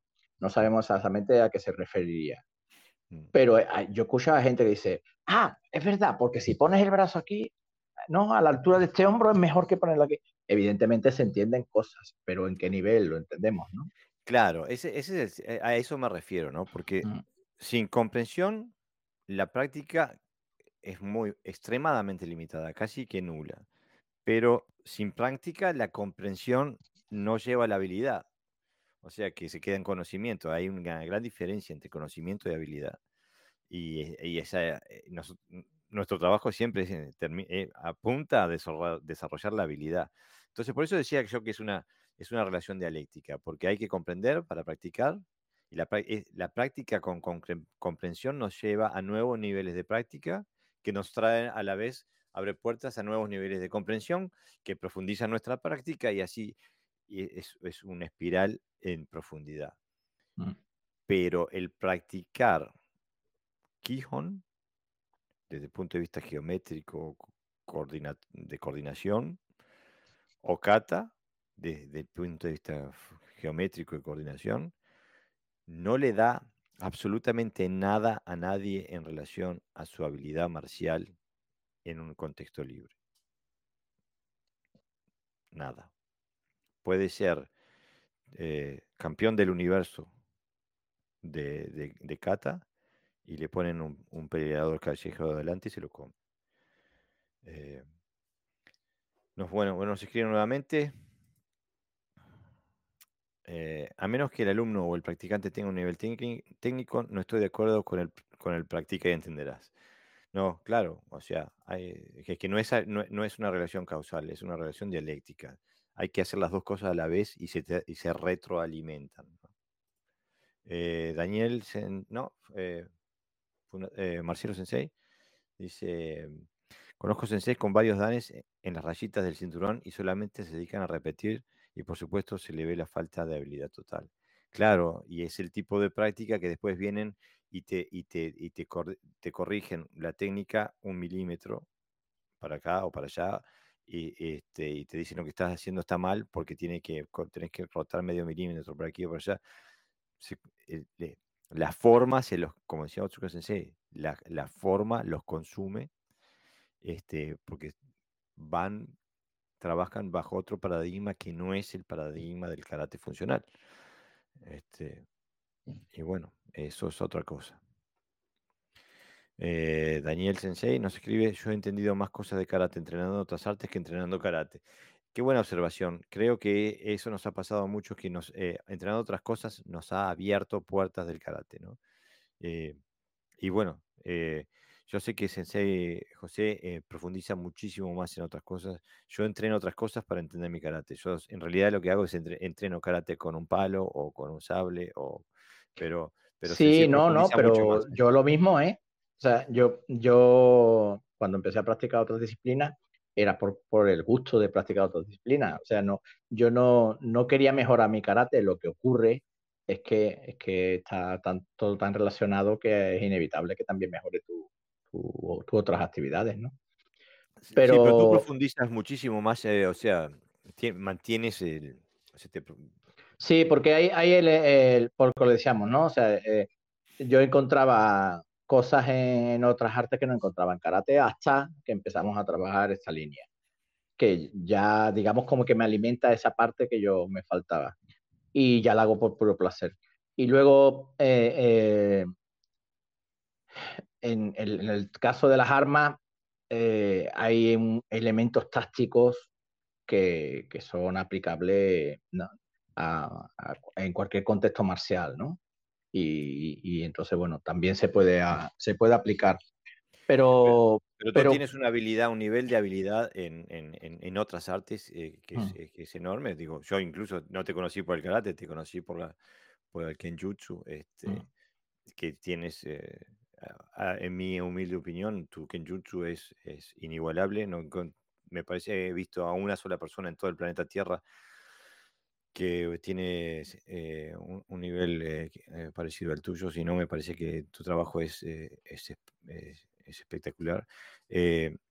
Y por eso digo que llegas a Pero porque yo tenía ya mucha habilidad que venía del karate.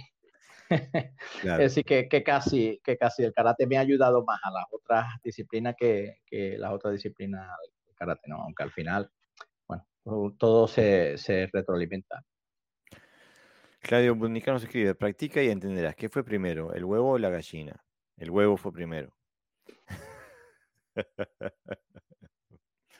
Eh, tiene que haber habido una... Yo estoy de la... Si vamos a hablar en serio, pienso que primero vino la experiencia. A alguien le partieron la cabeza. Y se fue a su casa y dijo, mm, ¿cómo hago para que no me en la cabeza otra vez? A ver, voy a probar esto. fue de vuelta y resultó bien. Entonces dijo, bueno, esto lo guardo y lo entreno para poder usarlo nuevamente. Digo, o sea que por eso pienso que vino la experiencia y la capacidad de sacar conclusiones de esa experiencia y después de sistematizar esas conclusiones. En algún sitio leí que John y José, creo que se llamaba el otro maestro, fueron los que codificaron a través de eh, los movimientos de combate y los introdujeron en, lo, que hoy llamamos kata, ¿no? O algo parecido. O sea, traían aquellos elementos técnicos y tácticos que valían y luego lo codificaban. Claro, incluso hablando del, en el episodio del podcast que hablábamos sobre la, reunión de, 1900, 25 de octubre de 1936, ahí Choyo Miyagi lo dice, está en blanco y negro, lo dice, él está inventando nuevos nombres para las técnicas de karate, porque no tenían nombres. Mm. ¿no? Están codificando, y ese es el gran problema que tenemos hoy, porque estamos intentando descifrar un sistema con los códigos de otro. Entonces estamos, estamos condicionados mentalmente en lo que estamos, en lo, que intentamos ver. Y vemos todo a través de las 3K y del Chuki, Keri, Yuki. Y cuando el karate tiene mucho más. Lo que pasa es que nos condicionaron la vista. Es como que tenemos lentes que nos, nos, dejan ver simplemente determinada, eh, eh, determinado espectro de, la luz y no nos dejan ver a otros. Eh, mm. Claudio Bunical escribe, comprendí lo que me explicaban en karate a los 15 años, recién a los 40 entrenando aikido. Bueno, pienso que tiene que haber sido un karate bastante inmaduro que te dieron. Eh, porque eh, pienso que el arte marcial es infinitamente profunda, eh, más allá de cual sea. ¿no? no sé qué te parece a vos, Pepe, que sos practicante de los dos. Sí, es que no sé exactamente qué tipo de karate ha hecho. Si ha hecho un karate deportivo, evidentemente el aikido contiene elementos más profundos que ese tipo de karate. Si es a nivel marcial, no sé, vamos, yo creo que no. Yo, vamos, creo que no, que lo sé, porque si soy aikidoka. Eh, otra, esa es mi tercera disciplina, ¿vale? Aikidoka además de, de 30 años, quiero decir que no, que no es que sea un hobby, que lo he profundizado y voy a cursos y entreno con maestros y demás y, si hubiera un enfrentamiento marcial, sería muy poco probable que, que un equipo que venciera un karateka bien entrenado. O porque no, porque son otros mecanismos. O sea, no, no está diseñado para eso. No, está diseñado. De hecho, el Aikido de Ueshiba se alejó precisamente de todo eso, a no ser que se haga algún tipo de, de Aikijutsu o, o de Daito Ryu, que o, su maestro que hace Aikido tenga algún tipo de conocimiento de Jujutsu, ¿no? Que los hay, pero el Aikido en sí mismo no. el Aikido como Aikido no tiene. Tiene muchos elementos que son parecidos porque seguramente el Aikido al ser japonés y el karate de, este, de Claudio también sea japonés, eh, conceptualmente están muy ligados, pero conceptualmente. No, pero es otra, el karate de Okinawa no, está otra cosa, no tiene nada que ver. Mario FST nos escribe, yo entiendo el práctica entenderás como la percepción de sensaciones físicas en relación a la técnica practicada. Eh, pero entonces tendría que ser practica y, percibirás o registrarás. Eh, tiene que haber una tiene que haber una, un proceso trascendental cognitivo también. O sea, hay diferentes brújulas que, que nos pueden orientar. Una de ellas es las sensaciones, pero también hay que tener cuidadito con lo que sentimos porque hay estilos donde se busca la relajación casi absoluta y uno se siente bien cuando hace eso, pero se está alejando mucho de la realidad. Mm. Entonces también hay que matizarlo. Es que, estamos, está- es que el karate hemos elegido un arte que, que te demanda constantemente, tiene que estar revisándolo porque, porque si no la realidad se va a imponer, un día se va a imponer.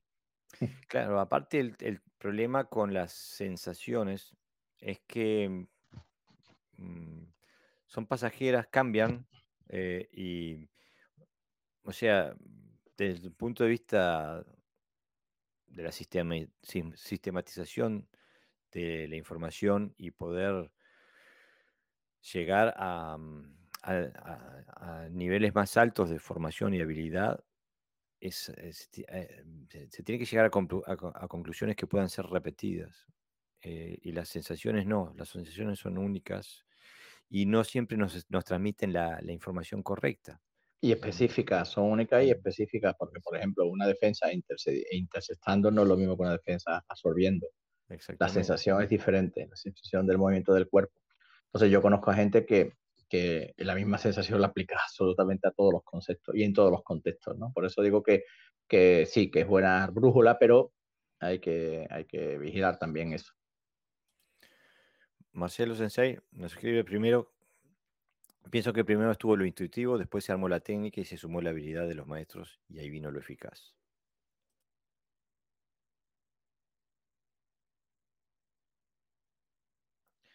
Es la Sí, necesidad, ¿no? Lo que crea el órgano, ¿no? Mm, El cerebro necesita ver y crea el ojo, ¿no? Un ejemplo que se pone mucho en ciencia, ¿no? Pues aquí igual, uno tiene necesidad de defenderse y crea defensa, tiene necesidad de atacar y crea armas para atacar. al final no deja de ser eso, ¿no? una necesidad. Mm. eh, Después le podemos, le podemos poner argumento, ¿no? Pero primitivamente es eso. Mm, De acuerdo.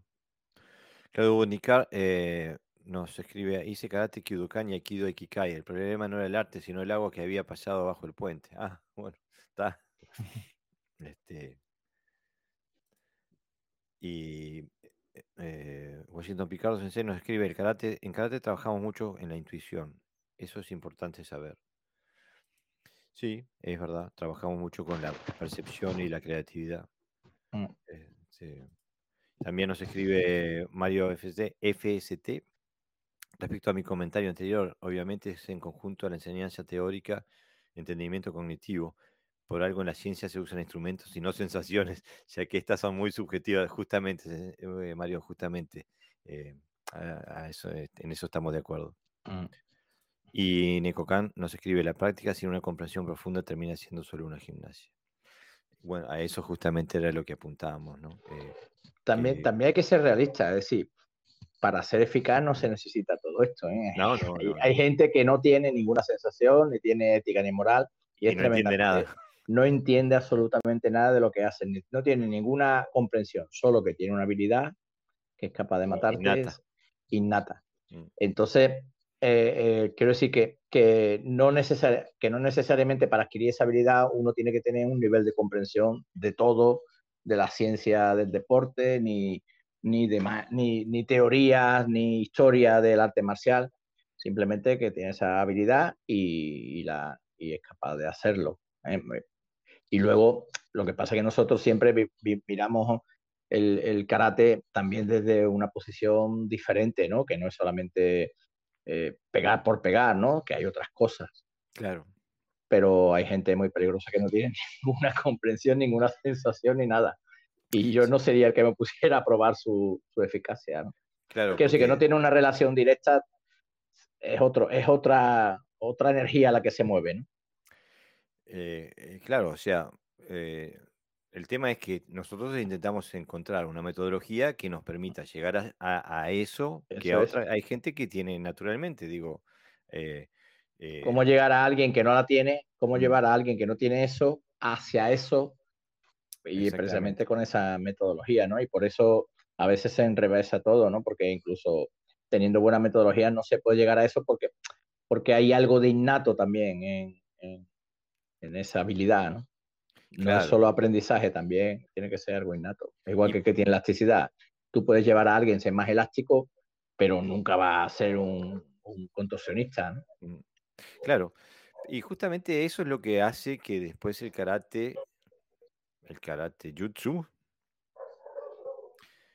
tome las cualidades del karate do, porque, digo, es medio paranoico em, hacer natación pensando en la, en la posibilidad de que se hunda el barco, ¿no? Tarde o temprano uno empieza a hacer natación porque te gusta nadar y porque te da otras cosas, porque ah, son muy poquitos los barcos que se hunden. Em, y lo mismo es el karate y la defensa personal. Si todos sabemos, que por lo menos todos aquellos que tenemos un poquito de años, sabemos que el 99,9% de la defensa personal es aprender a no, estar donde está el peligro. Y si con, e, tenés eso, eh, la parte del entrenamiento físico eh, desaparece bastante rápido, ¿no? O sea, es innecesaria. Eh, entonces, ¿por qué entrenamos? Y es medio paranoico entrenar para pelear, para, algo que nunca hacemos, ¿no? Para, algo que nunca llega. o sea que vamos sacando otros valores intrínsecos de nuestro entrenamiento. Lo que no quiere decir que lo vayamos aguando, que lo vayamos, que vaya perdiendo esencia. Al contrario, intentamos seguir profundizando y ser lo más fieles posible. Mm. Pero, eh, pero ya cobra otros valores. Aparte, yo no sé, ya estamos un poquito viejos algunos de nosotros como para andar peleando, ¿no? Este, así que digo, pero seguimos entrenando porque nos sirve ya para vivir también, ¿no? La, la calidad y la cualidad de vida que tenemos a través del entrenamiento no la, no la tendríamos este, sin ello. O sea que estamos, el karate cobra otras dimensiones. Pero para mí no hay... Y seguramente somos mejores luchadores que si no, si no practicáramos karate. Ah, muchísimo mejores, muchísimo. pero, no, pero no hay a veces una relación directa. O sea, no es porque hago esto voy a llegar a esto, sino que eh, hay, hay, otros componentes que, que no, claro. no podemos dominar, ¿no? Y que no se pueden incluir dentro, incluir dentro de una metodología, obviamente. No, porque son innatas y bueno, hay, hay a quien agarra una guitarra y rasquetea 50 años y hay quien agarra una, una guitarra y a los 3 años está tocando conciertos, ¿no? Eh, siguiendo la misma metodología. Claro. Hay una, las cualidades personales ya también eh, juegan un papel eh, enorme. Mm. Pero más allá de eso, la, el valor intrínseco que cada uno saca de eso, le da la pauta, le da el mismo valor, o sea, si te, si te, sirve, hacelo, ¿no? Este, bueno, tenemos el tercer tema para hoy, y acá sí, eh, me gustaría nombrar eh, hoy justamente Daniel Sensei eh, Alvarado, Sensei de, de Venezuela justo puso un, eh, escrito hoy eh, en su página de Facebook que hablaba sobre el tema, eh, muy a propósito, sobre los grados del karate. Que los grados regulan el sistema. ¿Te tiras el agua, Sensei? Sí, si me permite, lo busco un momentito. ¿Está buscando el escrito de, de Daniel? De Daniel, sí. Sí, de Daniel. Sí, además lo había leído, porque me aparece a ver, un momentito. Lo encontramos. sí. sí, sí, sí. Sí, lo encuentro seguro. Ya lo tengo, creo.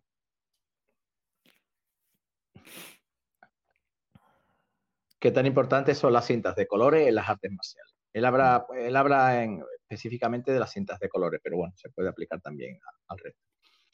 Dice, recuerdo que en los años 90 algún maestro me dijo, las cintas son para sostener el pantalón. Es un invento para los occidentales. Esto no tiene ningún sentido. Los deportes de contacto occidentales como la lucha, la esgrima o boxeo no tienen cinturones de colores, ni siquiera tienen grados. Mm. Las artes marciales antiguas japonesas tampoco usan cinturones de color, o de colores, perdón, ni grados, y han funcionado así sin ningún problema desde hace muchos siglos. La primera escuela en utilizar un sistema de danes fue la escuela de Kenjutsu Jigen Ryu. Quien introdujo los kyus fue el Shihan Jijoro Kano en 1883 para el judo. Se dice que se inspiró en los grados del juego de Go. Posteriormente incluyó las cintas de colores. En 1924, Gichin Funakoshi tomó prestado del judo el sistema de kyu y danes y otros estilos de karate lo copiaron. Después se fue esparciendo por China y Corea hasta que se convirtió en el estándar de las artes marciales. Hoy en, día, hoy en día son muchos los sistemas que usan cinturones de colores para diferenciar a los estudiantes. se supone que son una herramienta para facilitar la enseñanza, pero a menudo se convierte en un festival de egos. Yo pienso que no son para nada necesarios, como dije anteriormente. Escuelas antiguas han funcionado sin grados ni cinturones desde hace siglos. Si bien los colores no fueron creados para occidentales, sí fue aquí donde se convirtieron en un símbolo de estatus y se, y se corrompió al punto de crear una inmensa gama de colores. Vemos en artes desde karate hasta Krav un arco iris que va del blanco al dorado, pasando por cualquier combinación que se le ocurra al soque o cancho. Irónicamente, el karate de, la UCO acabó eh, tácitamente con el sistema de colores. Hoy en día, a nivel competitivo, solo existen dos colores, rojo y azul. El título de campeón tiene mucho más peso que el de Hanshi. Y, hasta aquí el artículo de, Daniel. Mm. Eh, que da para, da para pensar, ¿no? Eh, da para meditar. ¿Qué dices tú, Sensei? Sí, bueno, aquí nada que objetar sobre lo que él dice en el grado. Lo que sí entraría es si, si hoy día son necesarios ¿eh? por el sistema educativo que tenemos en los doyos. Yo creo que no sobran, personalmente. Y que igual que se les educa en otros aspectos, se les tiene que educar también en darle la importancia relativa que tiene un grado que no es ni más ni menos que algo puntual que se le da para, de alguna manera, vigilar su o otorgarle un, nivel dentro del dojo, no dentro del karate en general, ni siquiera le convierte en mejor karateca, sino dentro del estatus del dojo, porque tiene que funcionar eh, de alguna manera. somos una pequeña sociedad. Y, y, si se le enseña bien y demás, yo no, no veo ningún objeto. Yo hago oseo, por ejemplo, y no hay grados. No hay grados físicos, pero en todo existen grados.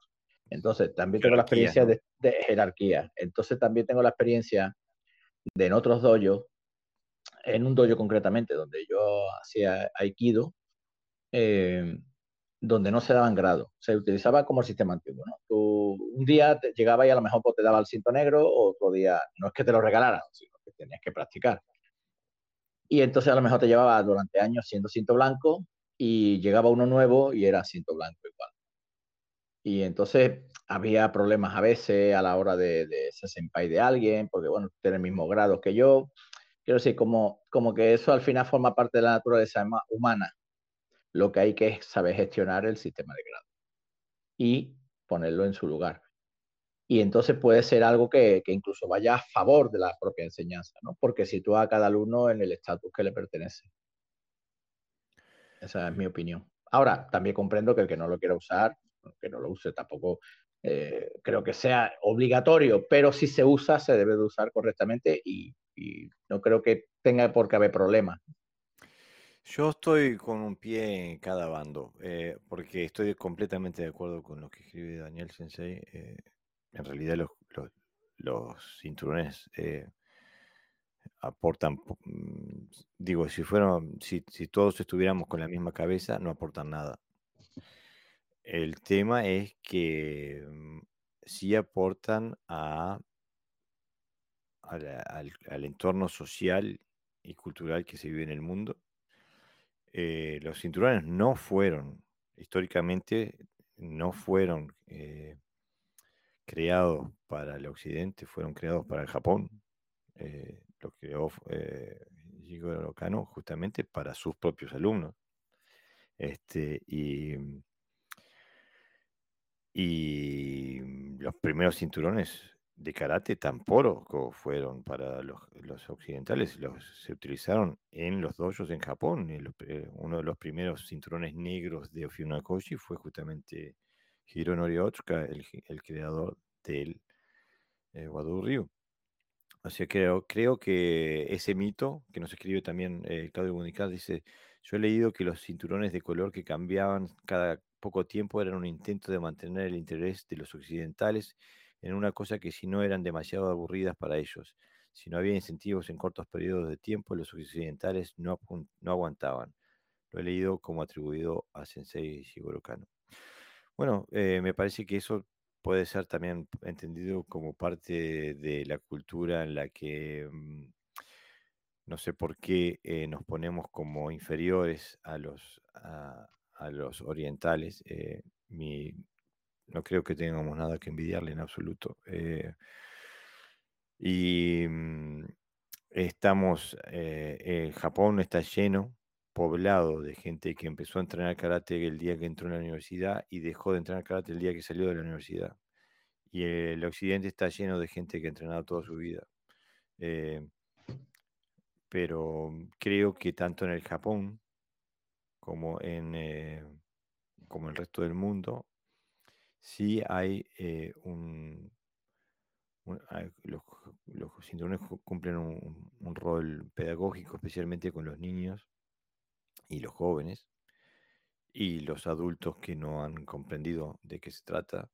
Eh, a mí me ha pasado varias veces en mi dojo que adultos que llegan a y el día después de haber llegado a dejan de entrenar, como si, que, como que si hubieran obtenido algo eh, como que si hubieran ganado un premio o si hubieran, recibido en algún tipo de carrera.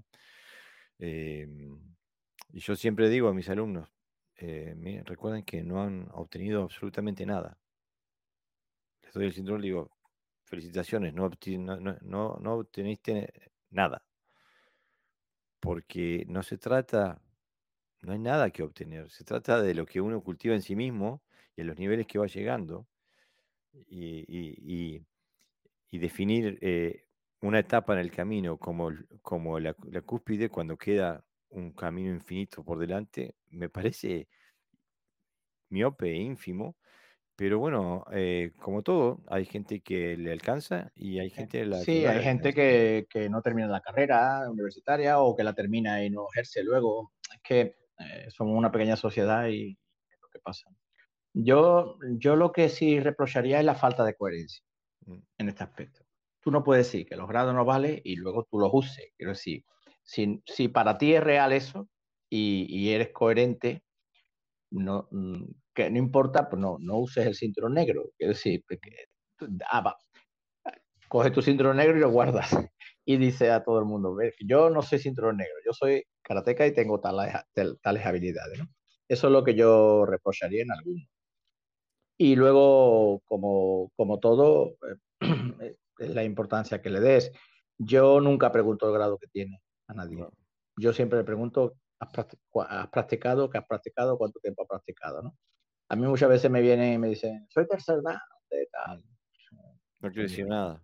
Vale, ¿qué, quiere que te diga, no? no quiere decir nada. Nada. Entonces, si, si tampoco, tampoco eh, lo tiranizo por decir que es tercer dan simplemente lo pongo en su sitio. Mira, tuviera un dojo, te se va a practicar. Y nosotros tenemos un sistema de grado y si consigues ese mínimo lo vas a tener, ¿no?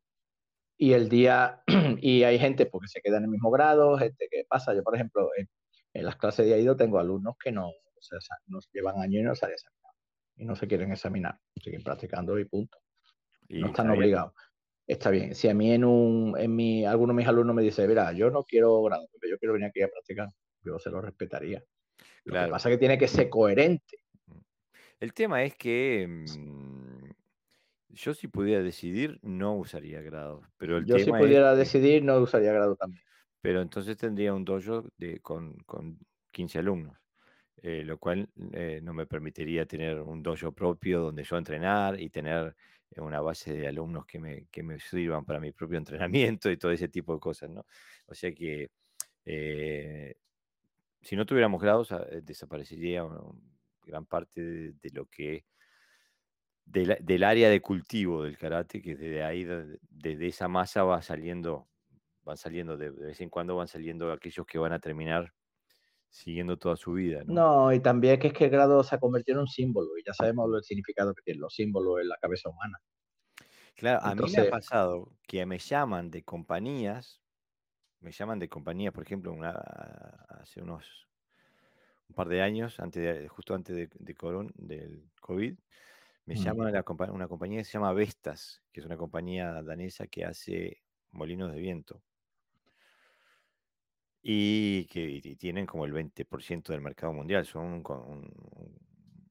una compañía multinacional. Eh, y me llaman porque habían recibido eh, una petición de trabajo de, una, de un funcionario de alto nivel eh, para ser parte del, directorio de una de las eh, subdivisiones aquí en Dinamarca y esta persona en su aplicación de trabajo, en su currículum vitae, ponía que era cinturón negro de mi dojo. Y la compañía me llama a mí para ver si es verdad que es cinturón negro en mi dojo y para ver cómo es, cómo se desempeña dentro del dojo. O sea que lo pone como un mérito dentro de su currículum. Este, bueno, tú, verdad. Tú, conoces a Carlos, ¿no? Sí. Carlos es científico y trabaja dando clases en la universidad y tiene proyectos científicos. Él presenta sus grados. Cada vez que yo le doy un grado, él lo, lo, incluye porque le da créditos. Claro. Entonces, tienes un valor, verá. Románticamente, bueno, pues uno puede decir, mira, todos somos Ronin y estamos practicando. Yo, por ejemplo, cuando practico en Karateki me pongo el cinturón negro. Yo no me pongo el blanco. Yo no tengo nada de humildad con eso. Yo, yo, me pongo el que tengo, que es el negro. Pero no estoy en el espejo mirándome el cinturón negro, yo estoy mirándome mis técnicas. Y cuando practico sin, sin gi, sin keikogi, pues practico con la ropa más cómodo que pueda. Yo no, yo no pienso concretamente en grados. Sí, y, ah, y no tengo una carta de presentación. De hecho, hay alumnos míos que, por ejemplo, han descubierto hace poco, yo hacía Aikido, imagínate que era tercer dan. O sea que, eh, porque no, no, voy presentándolo por ahí, ¿no? Porque además yo ni siquiera uso cuando practico Aikido ni Aido, tú lo sabes, yo uso la hakama y no me pongo debajo nada. No me pongo ningún tipo de cinturón, con lo cual lo único que ven es lo que hay, ¿no? Pero mi experiencia personal, yo hablo de mi experiencia personal, no, no, no de mi deseo, ¿eh? no es lo que yo quiero que sea, mm. sino de mi experiencia personal, yo estaba en donde se le ha dado mucha importancia a los grados, excesivamente. De hecho, la gente, muchos incluso iban antes para hacer los exámenes, ¿no? Los preexámenes quedaban aparte del dojo para hacer las coreografías. Y luego en el otro extremo, donde el grado no importa, no sé qué, pero se creaban otro tipo de, mm. jerarquías, ¿no? Y demás. y, y como en toda posición, siempre la, la, la más inteligente es el equilibrio, ¿no? Claro. Eh, y cómo, cómo eres capaz de gestionar, porque eso para mí también forma parte de la vida del dojo y también de la metodología, porque si yo, yo puedo usar un cinturón para incentivar, ¿no? O puedo usar un cinturón para crear gente con ego, ¿no? claro.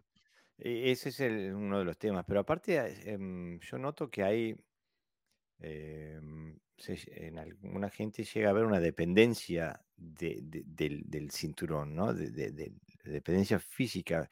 Yo qué sé, mm. gente que entrena sin, sin gui, sin doggy, pero se pone el cinturón. Y uno dice, pero, pero ¿por qué? Eh, digo, si, si entrenas sin doggy, entrenas sin cinturón, no es como, eh, no, bueno, no la entiendo, ¿no? Este, nos escribe Marcelo Sensei, nos escribe, dice, que tengo que, como está en largo, no lo, no lo puedo ver. Eh, interesante. ¿Dónde está? Ya lo perdí de. Interesante lo que dice Sensei José, hablando sobre los cues o cinturones de color que sirven para organizar el dojo. La cultura occidental hace que sea necesario usar los cinturones de color. No dejemos de lado que también hay que sostener el dojo, hablando de lo económico y a veces uno organiza para fomentar la continuidad de los alumnos. Completamente de acuerdo. La única aclaración que quiero decir en, este, cuanto a este comentario es que no es solamente exclusivo de los dojos occidentales. Los kiu y los, los, cinturones de color se utilizan de la misma manera en los dojos de Japón y Okinawa. Este, ah tiene una componente también, tiene una componente también eh, psicológica. ¿Mm? Un, curso donde fui, traían un maestro y, nosotros íbamos en chanda y el maestro trajo un traje impecable con su corbata. Y, y, nos íbamos a comer al bar de la esquina, quiero decir que normalmente no, nos íbamos a alejar mucho. Entramos en el pueblo deportivo, luego el, comíamos al lado y volvíamos a la práctica. Y recuerdo una afirmación que me hizo uno de los compañeros, ya de los mayores, que, porque esto hace años. Y dice, uy, hoy tiene el maestro algo importante que decir. Lo dijo como anecdótico. Y, yo en ese momento no, no reflexioné mucho sobre lo que me dijo. Pero luego, como nos movemos por símbolos y nos movemos por costumbres, no es lo mismo que alguien te diga algo cuando está vestido en chándal que cuando va vestido con corbata y chaqueta. Por eso la policía, por ejemplo, lleva uniforme y además de un color determinado, porque impone, mm. impone respeto, intenta por el respeto. Comunica. comunica, autoridad, etcétera, etcétera. Entonces, eh, eh, este hombre era un estratega, obviamente, y dijo, hoy me van a escuchar. Y entonces iba vestido de esa manera, ¿no? Pues el grado pasa lo mismo. Eh, esto lo hemos referido, no sé si en el podcast, pero a nivel personal lo hemos hablado muchas veces. Mm, yo muchas de las cosas que digo mm, las decía de segundo dan también, mm. porque, porque ya las experimentaba en aquella época. Pero ahora que soy séptimo, soy más escuchado.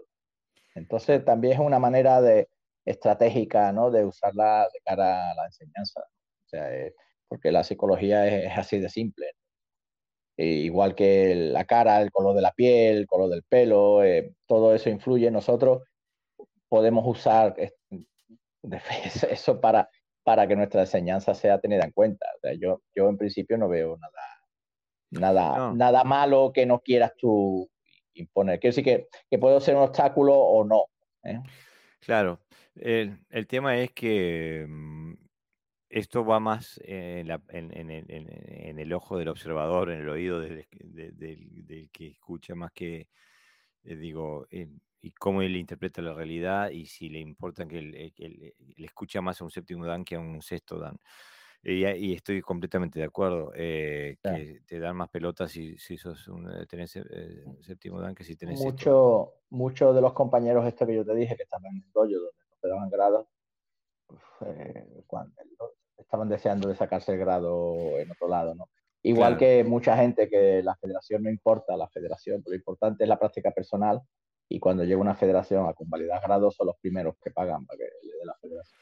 Claro, por eso digo, es la coherencia. Lo que a mí lo que me molesta no es, no es eh, grado o no grado, pero si somos coherentes, o sea, si el grado no vale, te lo quitas y lo Los grados son relativos. Claro. un, primer dan en un lugar eh, tiene la habilidad de un quinto dan en otro.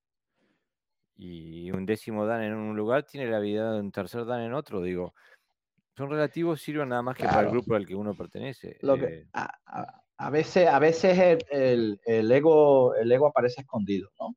Mm. Aparece en forma de, no de soberbia, sino de humildad.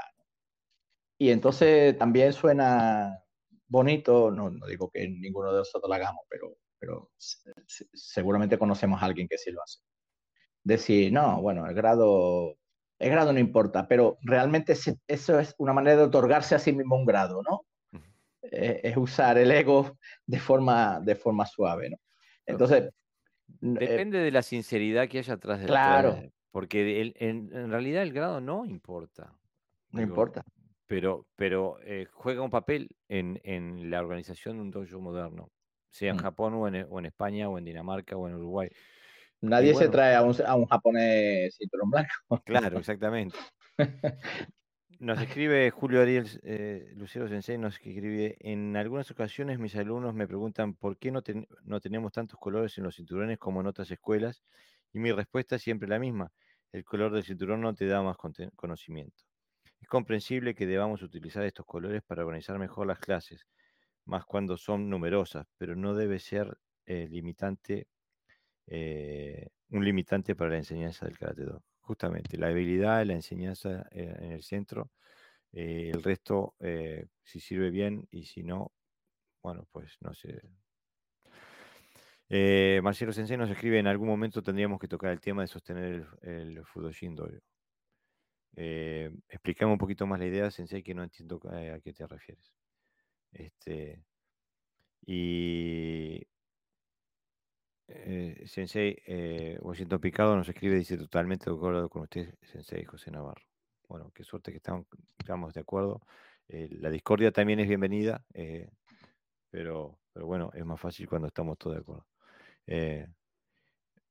El Claudio Bundicar escribe, para mí la, la, palabra clave es incentivos. Y sí, funciona justamente como un incentivo Cuando funciona de forma positiva, funciona como un, incentivo. Claro, eh, a mí me sirvió en mi época. Yo hasta el cinturón negro era un objetivo. Claro, claro, para mí también. Creo que para todos que entramos, lo que pasa es que aprendimos por el camino, ¿no? Claro. cuando empezamos, este, incluso, por ejemplo, aquí en Dinamarca, en la, Federación Danesa, después de sexto o séptimo, hay que usar el rojo. Eh, ¿no? acá le dicen el, ah, el, cinturón de caramelo, porque tienen los caramelos típicos que son blanco y rojo, blanco y rojo, ¿no? entonces le dicen el cinturón de caramelo. Y mis alumnos dicen, pero sensei, sensei, ¿por qué no usas el cinturón de caramelo? Todos los otros que tienen tu grado. Porque yo, yo entré en un dojo queriendo sacar cinturón negro. Este, no, me pongo. Sí, por lo que te decíamos, al, final, al final uno puede usar esos colores por un tema organizativo. Ya un curso y entonces, bueno, ¿quién es el maestro? El que lleva el bicolor, ¿no? Pero el símbolo es el cinturón negro. O sea, eso es obvio. O sea, yo no cambiaría el cinturón negro por ningún colorcito. Claro, pero yo también le digo a mis alumnos, eh, digo, eh, dice, ¿por qué no te pones? Digo, pero ¿hay alguna duda acá de quién es el, instructor jefe en este dojo? ¿Hay alguna duda de quién es el que ha desarrollado su habilidad durante más tiempo eh, y más profundamente? No. Y bueno, entonces, ¿para qué vamos a andar poniendo, poniendo más eh, un color hinche? Digo, si, la habilidad nos, define, estamos todos tranquilos. Esta, esta verdad del, eh, otra de las verdades del karate, lo del grado, está tan instaurado que cualquier persona, incluso que no esté de acuerdo con los grados, cuando se trae un maestro de fuera en su currículum, le pone grado. No le dice, tiene la habilidad de, ¿qué hacer? El mejor Yokogeri de, de la zona. O lleva 30 años y dedicado a la docencia pone también los grados porque forma parte de su currículum. Entonces eso también, también hay que tenerlo en cuenta. Que que muchas veces nosotros eh, tenemos que vigilar si, sí, es, como, como transmitimos las cosas porque a lo mejor a lo mejor estamos diciendo una, pero estamos, estamos dando un mensaje diferente. Claro, el tema es, eh, digo, eh, ¿Para qué? Si se usan bien, o sea, eh, como tú lo dijiste, Sensei, el, el balance, el término medio es el mejor. ¿Estás ahí? Está, creí que te habías congelado. Eh, nos sí, me había pasado lo mismo contigo. Digo, ¿por qué se ha quedado congelado? No sé si. No, lo que digo es que a mí personalmente, porque yo, yo solo puedo hablar ya de, lo que yo, de lo que yo hago, lo que yo siento, porque bastante tengo con, con conmigo mismo a mí ni me resta ni me suma. Quiero decir, tener el grado, tener más grado no me va a ser mejor, pero, pero no ponérmelo tampoco, eh, porque yo estoy ya en el punto de la habilidad. O sea, eh, yo hago boxeo y yo voy allí y voy a, cuando, cuando me subo, hacemos sparring, mm, yo lo que quiero es sobrevivir, ¿no? En esos tres minutos. Y entonces eh, ese es mi reto, ¿no? y después el, maestro es el que se encarga de decir, venga, los que tengan más nivel, juntos, y a lo mejor te incluye a ti dentro de eso, ¿no? Dice, no, no, tú allí, ¿entiendes? Eso es, lo, eso es una manera de reconocer, ¿no? Y la gente acepta, eh, acepta eso. Pero también conozco sitios de boxeo donde se les ponen grados a los niños, ¿eh? Esto parece curioso, pero quiero decir que no, es un modelo bastante estandarizado, aunque pensemos que solo pertenece al mundo de, de las artes marciales. Hay muchos, muchos sistemas que, que se acaban usando, ¿no?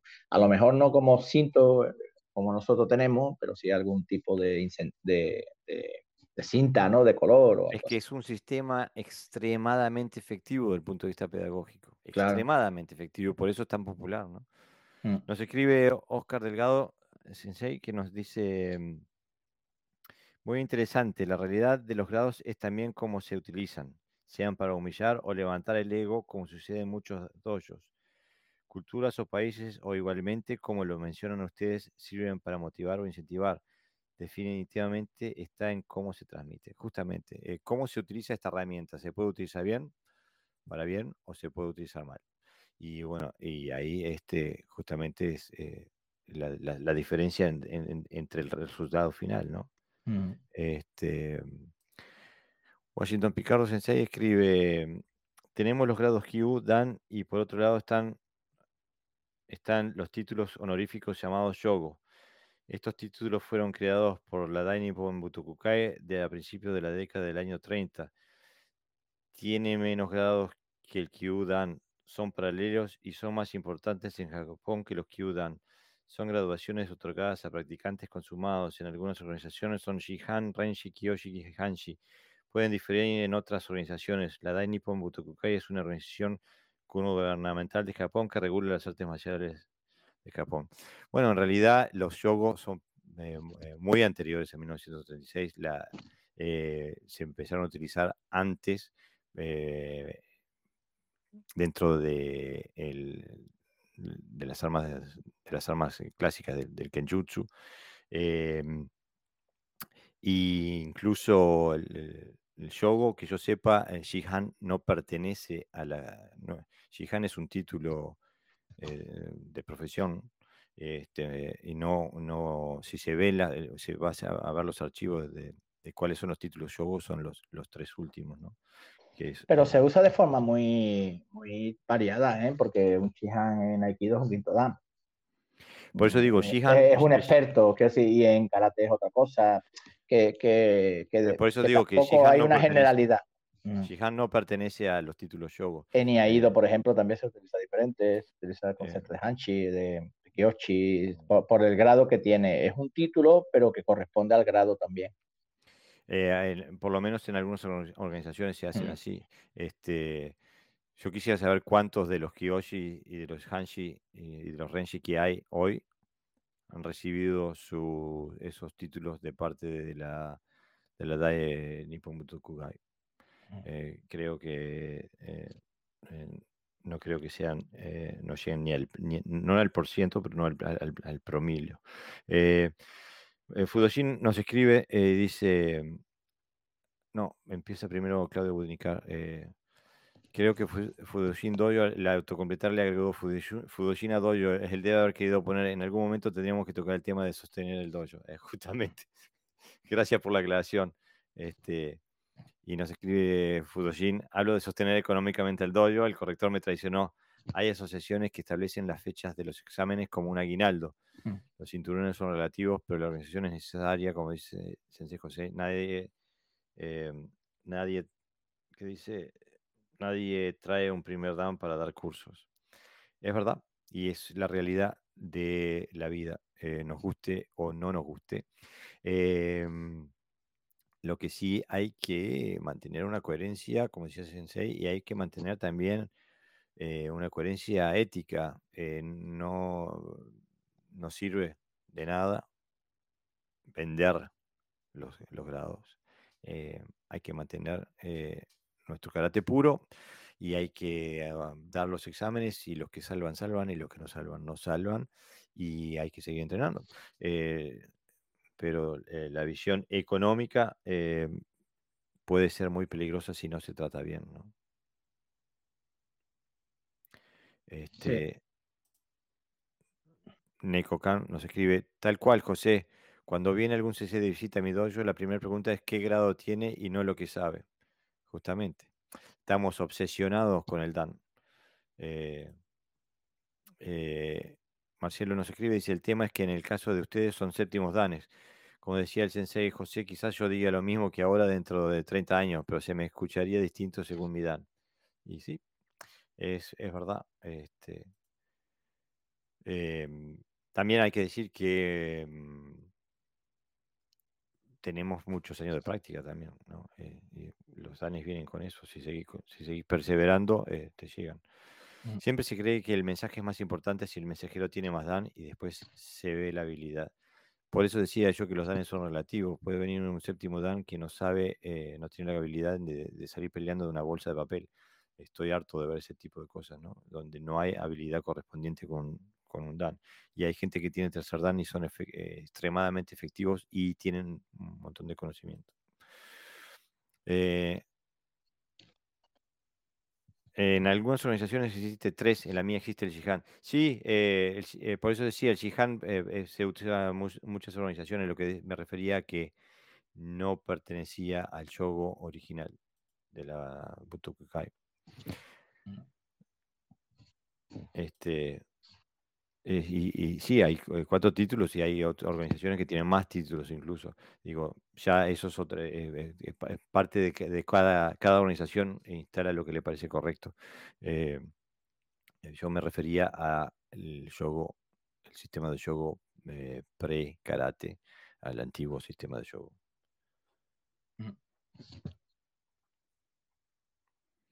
Y bueno, pienso que el tema de los grados eh, va quedando por ahí. Nos, queda el último tema de, la noche, que es como está entrelazado con todo lo que hemos hablado hasta el momento, que se llama el karate es algo vivo, admite cambios.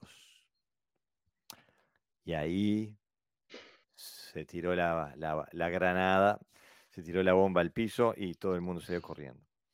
Eh, dale, Sensei, tirate al agua. No, decimos que el karate es algo vivo mm, porque aunque parezca obvio, también aparece el, consciente colectivo, ¿no? El inconsciente colectivo, donde en muchos sistemas el karate está Perdona que te corte, porque para terminar, porque Julio Sensei nos escribe, dice, recordemos también que para poder rendir un Dan tenés que estar vinculado a una asociación o federación.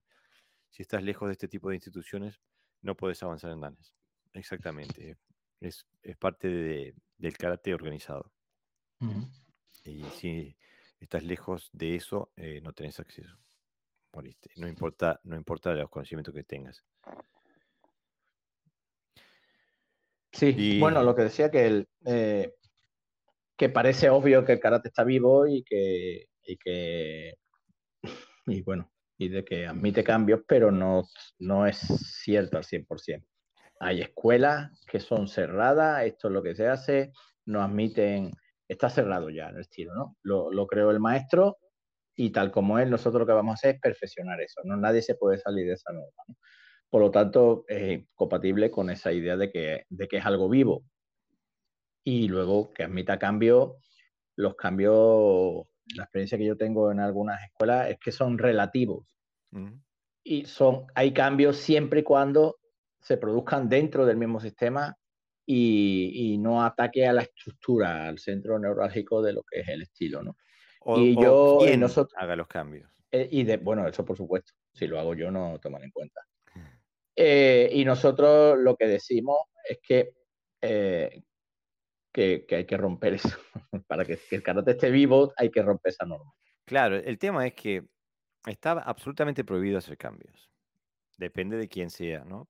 Pero está clarísimo que si miramos, y hoy por suerte tenemos la posibilidad, podemos ver a Gishin Funakoshi Sensei haciendo kata y haciendo kumite. El karate de Gishin Funakoshi, la técnica, la expresión corporal de Gishin Funakoshi no tiene nada que ver con el sinfín de escuelas que dicen seguir su karate de hacer, que dicen hacer su karate. Nada, absolutamente nada que ver, nada. Parecen, no parecen dos sistemas diferentes, parecen dos planetas diferentes. Y en cambio hay un sinfín de escuelas que apunten directamente a Gishin Funakoshi eh, como el padre de su karate. Entonces, decir que no hay cambios y que no se puede hacer cambios es eh, negar la, realidad, porque está a la vista de cualquiera que quiera ver. Em, en mi propio estilo, basta con ver un video mío haciendo kata y ver un video de Otsuka Sensei y se ve, se ve la diferencia. Y, y si bien yo tengo, hay cambios en mi karate hechos por mi propio trabajo, mi propia experiencia, mi propio desarrollo, hay un sinfín de cambios que fueron los que yo recibí. O sea, que alguien cambió antes de, dármelo a mí. Y entonces, hablar de que no, no los cambios no, son buenos o no, no, hay, no debe haber cambios es negar la realidad, porque incluso en aquellas organizaciones que dicen mantener la tradición, mantener a rajatabla, ves que hay diferencias enormes de lo que se hace hoy con lo que se hacía 30, 40, 50, 60, 70 años atrás. ¿No te parece, Sensei? Sí, sí, no tiene nada que ver. Y, afortunadamente tenemos las redes sociales para, verlo, porque antes eso se decía y te lo creías o no te lo creías, depende de, quién viniera. Pero hoy día con las redes sociales es que los cambios son obvios, pero además naturales, ¿no?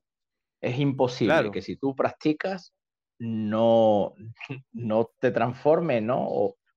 Tú transformas al karate, el karate te transforma a ti. porque, porque lo vas a personalizar sí o sí, o sí ¿no? y entonces, y además hay una necesidad innata de cambiar para adaptarlo, porque si no, no, no, no estás practicando bien, quiero decir, no, no. Para mí la gente que no tiene necesidad de cambiar, no, no que no cambie por fidelidad, por idea, no, no, eso es otra cosa. La que está practicando y no tiene necesidad de cambiar es que no está haciendo karate, porque karate es algo vivo, es, es porque, y, y ya hablamos en el contexto personal, cuando tú practicas individualmente, si entrenas con un compañero, ya eso cambia totalmente, porque hay una realidad que tienes que ir transformando. Con uno haces una cosa, con otro hace otra, uno con uno descubres un movimiento que a lo mejor el que hacía, que es mejor que el que hacía. Es que el cambio forma parte de la naturaleza del karate, porque, porque es experimental.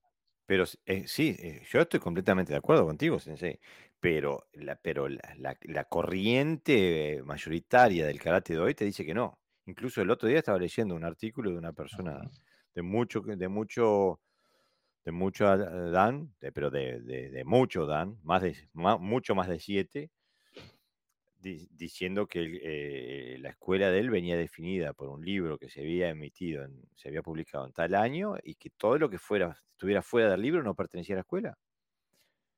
Eh, entonces digo, eh, y, pienso que esa visión es una visión bastante mayoritaria dentro del karate, donde se, se, se, mm. cree en una visión monolítica cuando en realidad la realidad nos muestra, nos muestra que no, que no es, que no es verdad.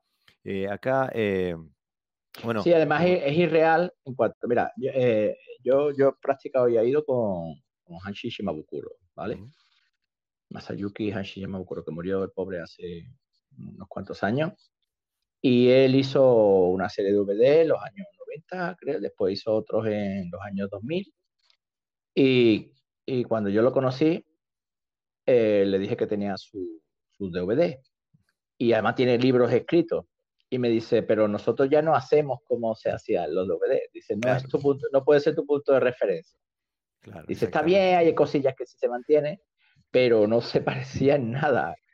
Quiero decir, que, esa mentalidad a veces, a veces que se, lo que quiero decir es que a veces eh, los propios occidentales somos los que atribuimos esa, esa, esa idea de que no hay que cambiar nada, porque muchas veces los japoneses no, no los propios japoneses cambian constantemente. Y el estilo de armas que te enseñaba Sensei era un, un Koryu, ¿no?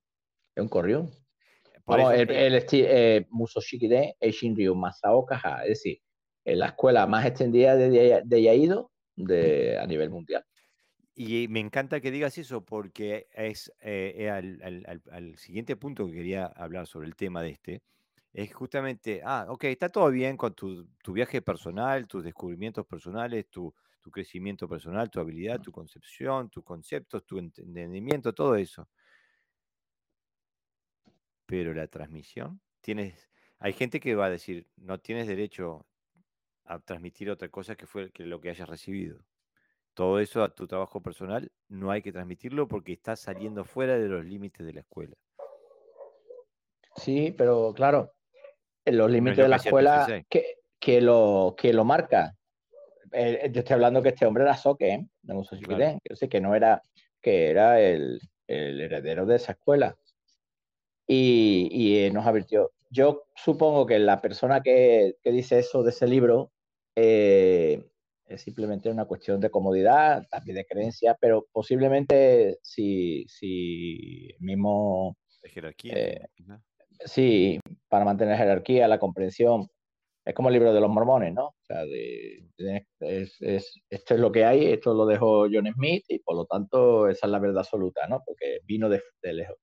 Pero posiblemente el Abuni, si hubiera hecho otro libro, quizá hubiera, lo más seguro es que hubiera cambiado de argumento. Bueno, yo tengo la propia experiencia de que el libro que yo escribí hace unos años ya es, es, inusable en el dojo. Lo puede usar todo el mundo menos nosotros, porque estamos en otro punto, ¿no? Claro. Entonces, claro, el problema que tiene los DVD o los libros o, una información a través de escrito, lo que dijo el maestro, es que, es que se han quedado en, en esa época. Es un momento congelado. Es un momento concreto y donde tú escribes cosas, no las escribes todas, a veces las expresas bien o a veces no, porque también eh, el lenguaje es diferente. el contexto es diferente y, puede ser que a lo mejor, entonces, ¿qué libro? El primero, el segundo, basarse en esa idea es, eh, creo que es arriesgado, ¿no? Claro. Por mi parte es arriesgado quedarse en esa idea. Pero bueno, cada uno elige su, su, camino. ¿no? Claudio Budnicar escribe, siempre hago comparaciones con la lengua. ¿El karate es una lengua viva o es una especie de latín lengua muerta? Voto por lengua viva. Todos votamos por esa, me parece, Sensei. Eh, estamos todos por la lengua viva. La lengua muerta no le habla a nadie. sí, sí, los, los japoneses. Mario Feste dice, muchos cambios en el Shotokan fueron realizados por Yoshitaka, el hijo de Gishi Funakoshi. Mm. Mirá que le echan palo al pobre Yoshitaka, porque sí, es verdad, pero Asai, eh, Kase, mm, eh, bueno, no, nombra el que quieras y, todos hacen las cosas diferentes. Eh, Gami, por ejemplo, que va hasta otro estilo. Digo, exactamente, por eso digo, Sí. Eh, eh, en el caso de Gami es todavía, eh, entiéndaseme, peor no, ¿no? Entre comillas, porque creo tota, fue a la dirección contraria a la de, a la de Funakoshi. Claro, o sea. Se, fue al otro extremo. Claro, entonces digo, yo pienso que cada generación es agente de cambio, le guste o no le guste, a quien le guste o a quien no le guste. Y no fue Yoshitaka solamente, sí, él fue un gran precursor del cambio, eso es innegable, está históricamente demostrado, pero los que le siguieron también, eh, también metieron cuchara, este, sin lugar a dudas. Eh, nos escribe Daniel eh, desde Venezuela. Hikaona Kanryo y Anko y Tosu cambiaron lo que, lo que aprendieron. Miyagi, Chibana, Mabuni, Motobu cambiaron lo que aprendieron. Los alumnos de ellos cambiaron lo que aprendieron. ¿En qué momento se volvió tabú innovar? Justamente, Sensei, pero no sé en, en qué momento. Me imagino que en el momento que empezamos a tener organizaciones y federaciones y jerarquías, etcétera, etcétera, porque en los tiempos de Motobu no había duda de que si te ponías enfrente a Motobu te partía el medio y no importaba si había cambiado o si no había cambiado.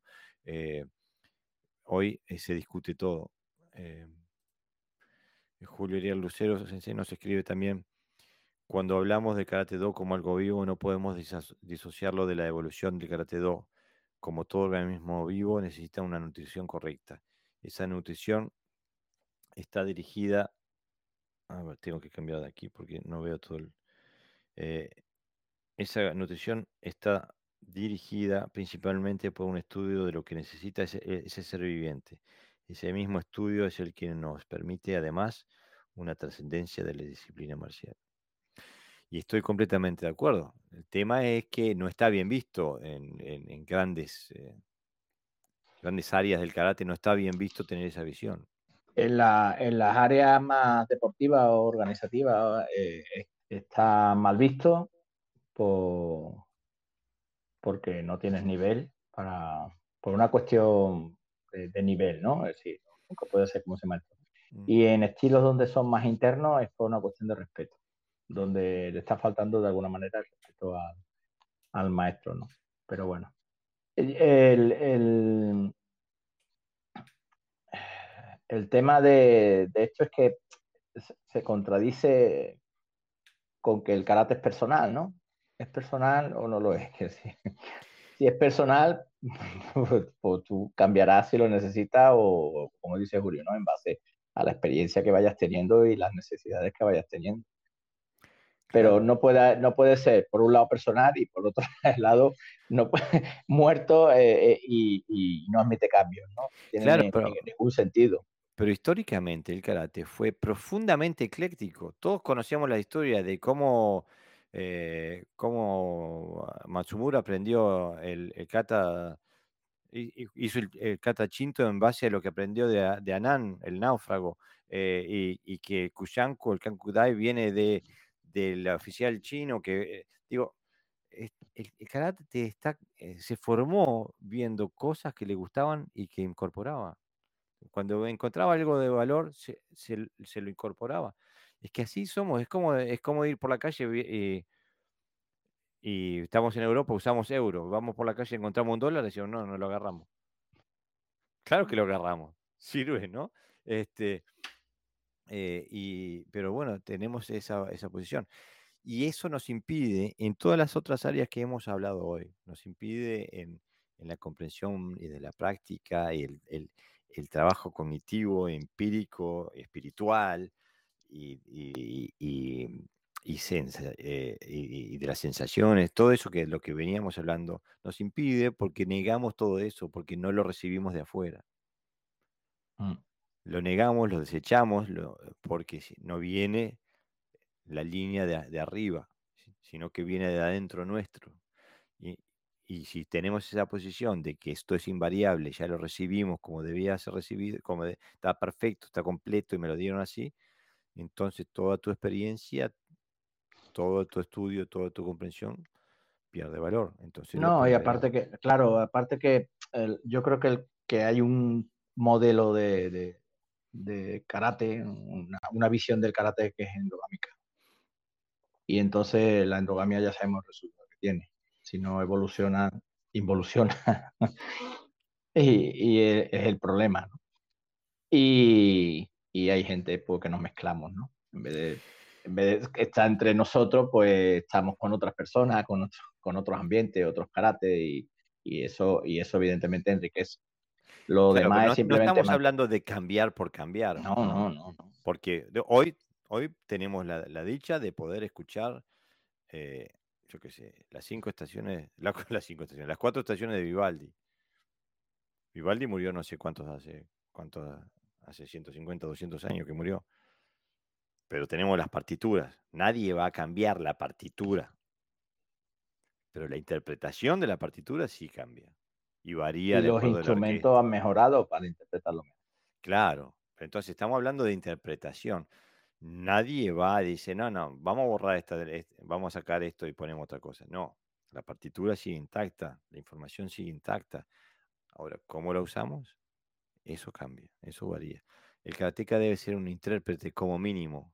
De vez en cuando tiene que ser también autor, eh, pero como mínimo debe ser un intérprete, porque si no, mejor escuchar un disco y, y chao. Bueno, estamos viejos, hablamos de discos. ¿eh? Este, si no, mejor meterse en Spotify y bajar una canción. a ver si los jóvenes me entienden. no, sí, sí, sí, es que la. Sí, es que es en contra de la, de la naturaleza. Los países que, son capaces de, absorber el conocimiento de fuera evolucionan y los que no, no. Y además eh, el, el conocimiento cuando es propio es limitado, porque, bueno, se pasa simplemente en tu, tu percepción de lo que es el mundo. Tu horizonte. ¿Vale? Tu, lo, que, lo que tú, y depende de tu nivel cultural, depende de tu nivel emocional, depende de tantos factores. Y entonces, bueno, cuando ves algo de fuera y, y, ves que es mejor, me parecería un error decir, no. Yo, yo lo he escuchado, ¿no? Eh, eh, el otro día lo hablabas también con Carlos, con mi senpai. Porque de vez en cuando nos visitan nosotros somos un doy abierto y nos visita gente. Y, y hay, hay conceptos que están tan, tan eh, ya metidos dentro de las personas que, que, lo quieren aplicar en todo. Entonces, cuando hacemos espada, eh, sable corta, evidentemente. El, movimiento de, de, descendente del sable es la idea de cortar. Y lo veo que me hace quimé, que, frena el sable. O sea, se frena el sable. Y, le digo, no, no, no frene, busca la idea de cortar. Y me dice, no, es que en mi, en mi estilo hacemos quimé.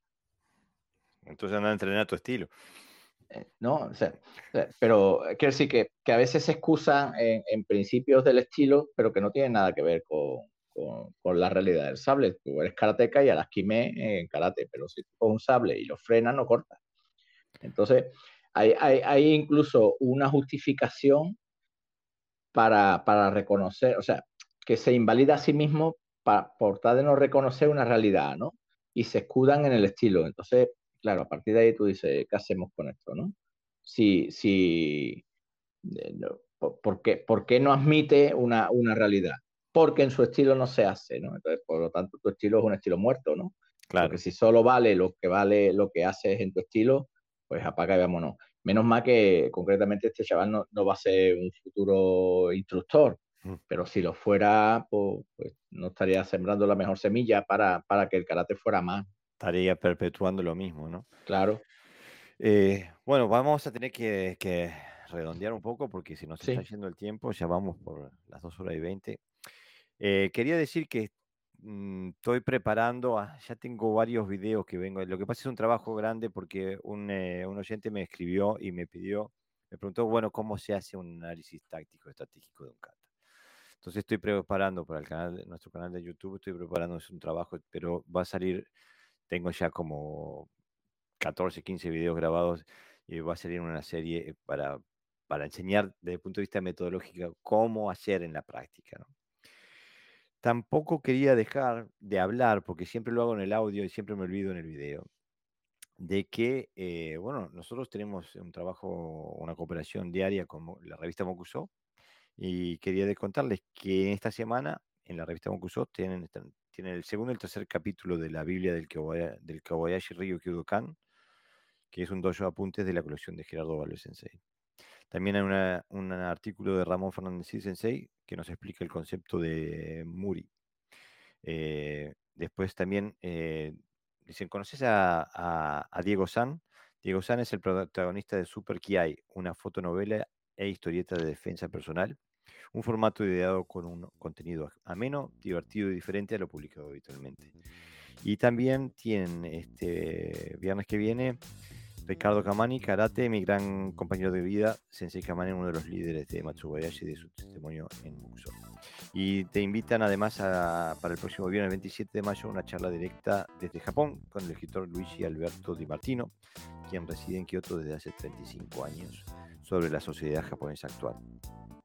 Este, así, no quería dejar de nombrar, de pasar la oportunidad de Sí, de esa última parte Ariel Garófalo me ha mandado, me ha mandado una invitación personal. Estoy agradecido. Bueno, entonces eh, dejamos por aquí y nos vemos el sábado que viene este, por el mismo canal, en el mismo lugar, a la misma hora. Buenas noches a todos, o buenas, tardes, noches. de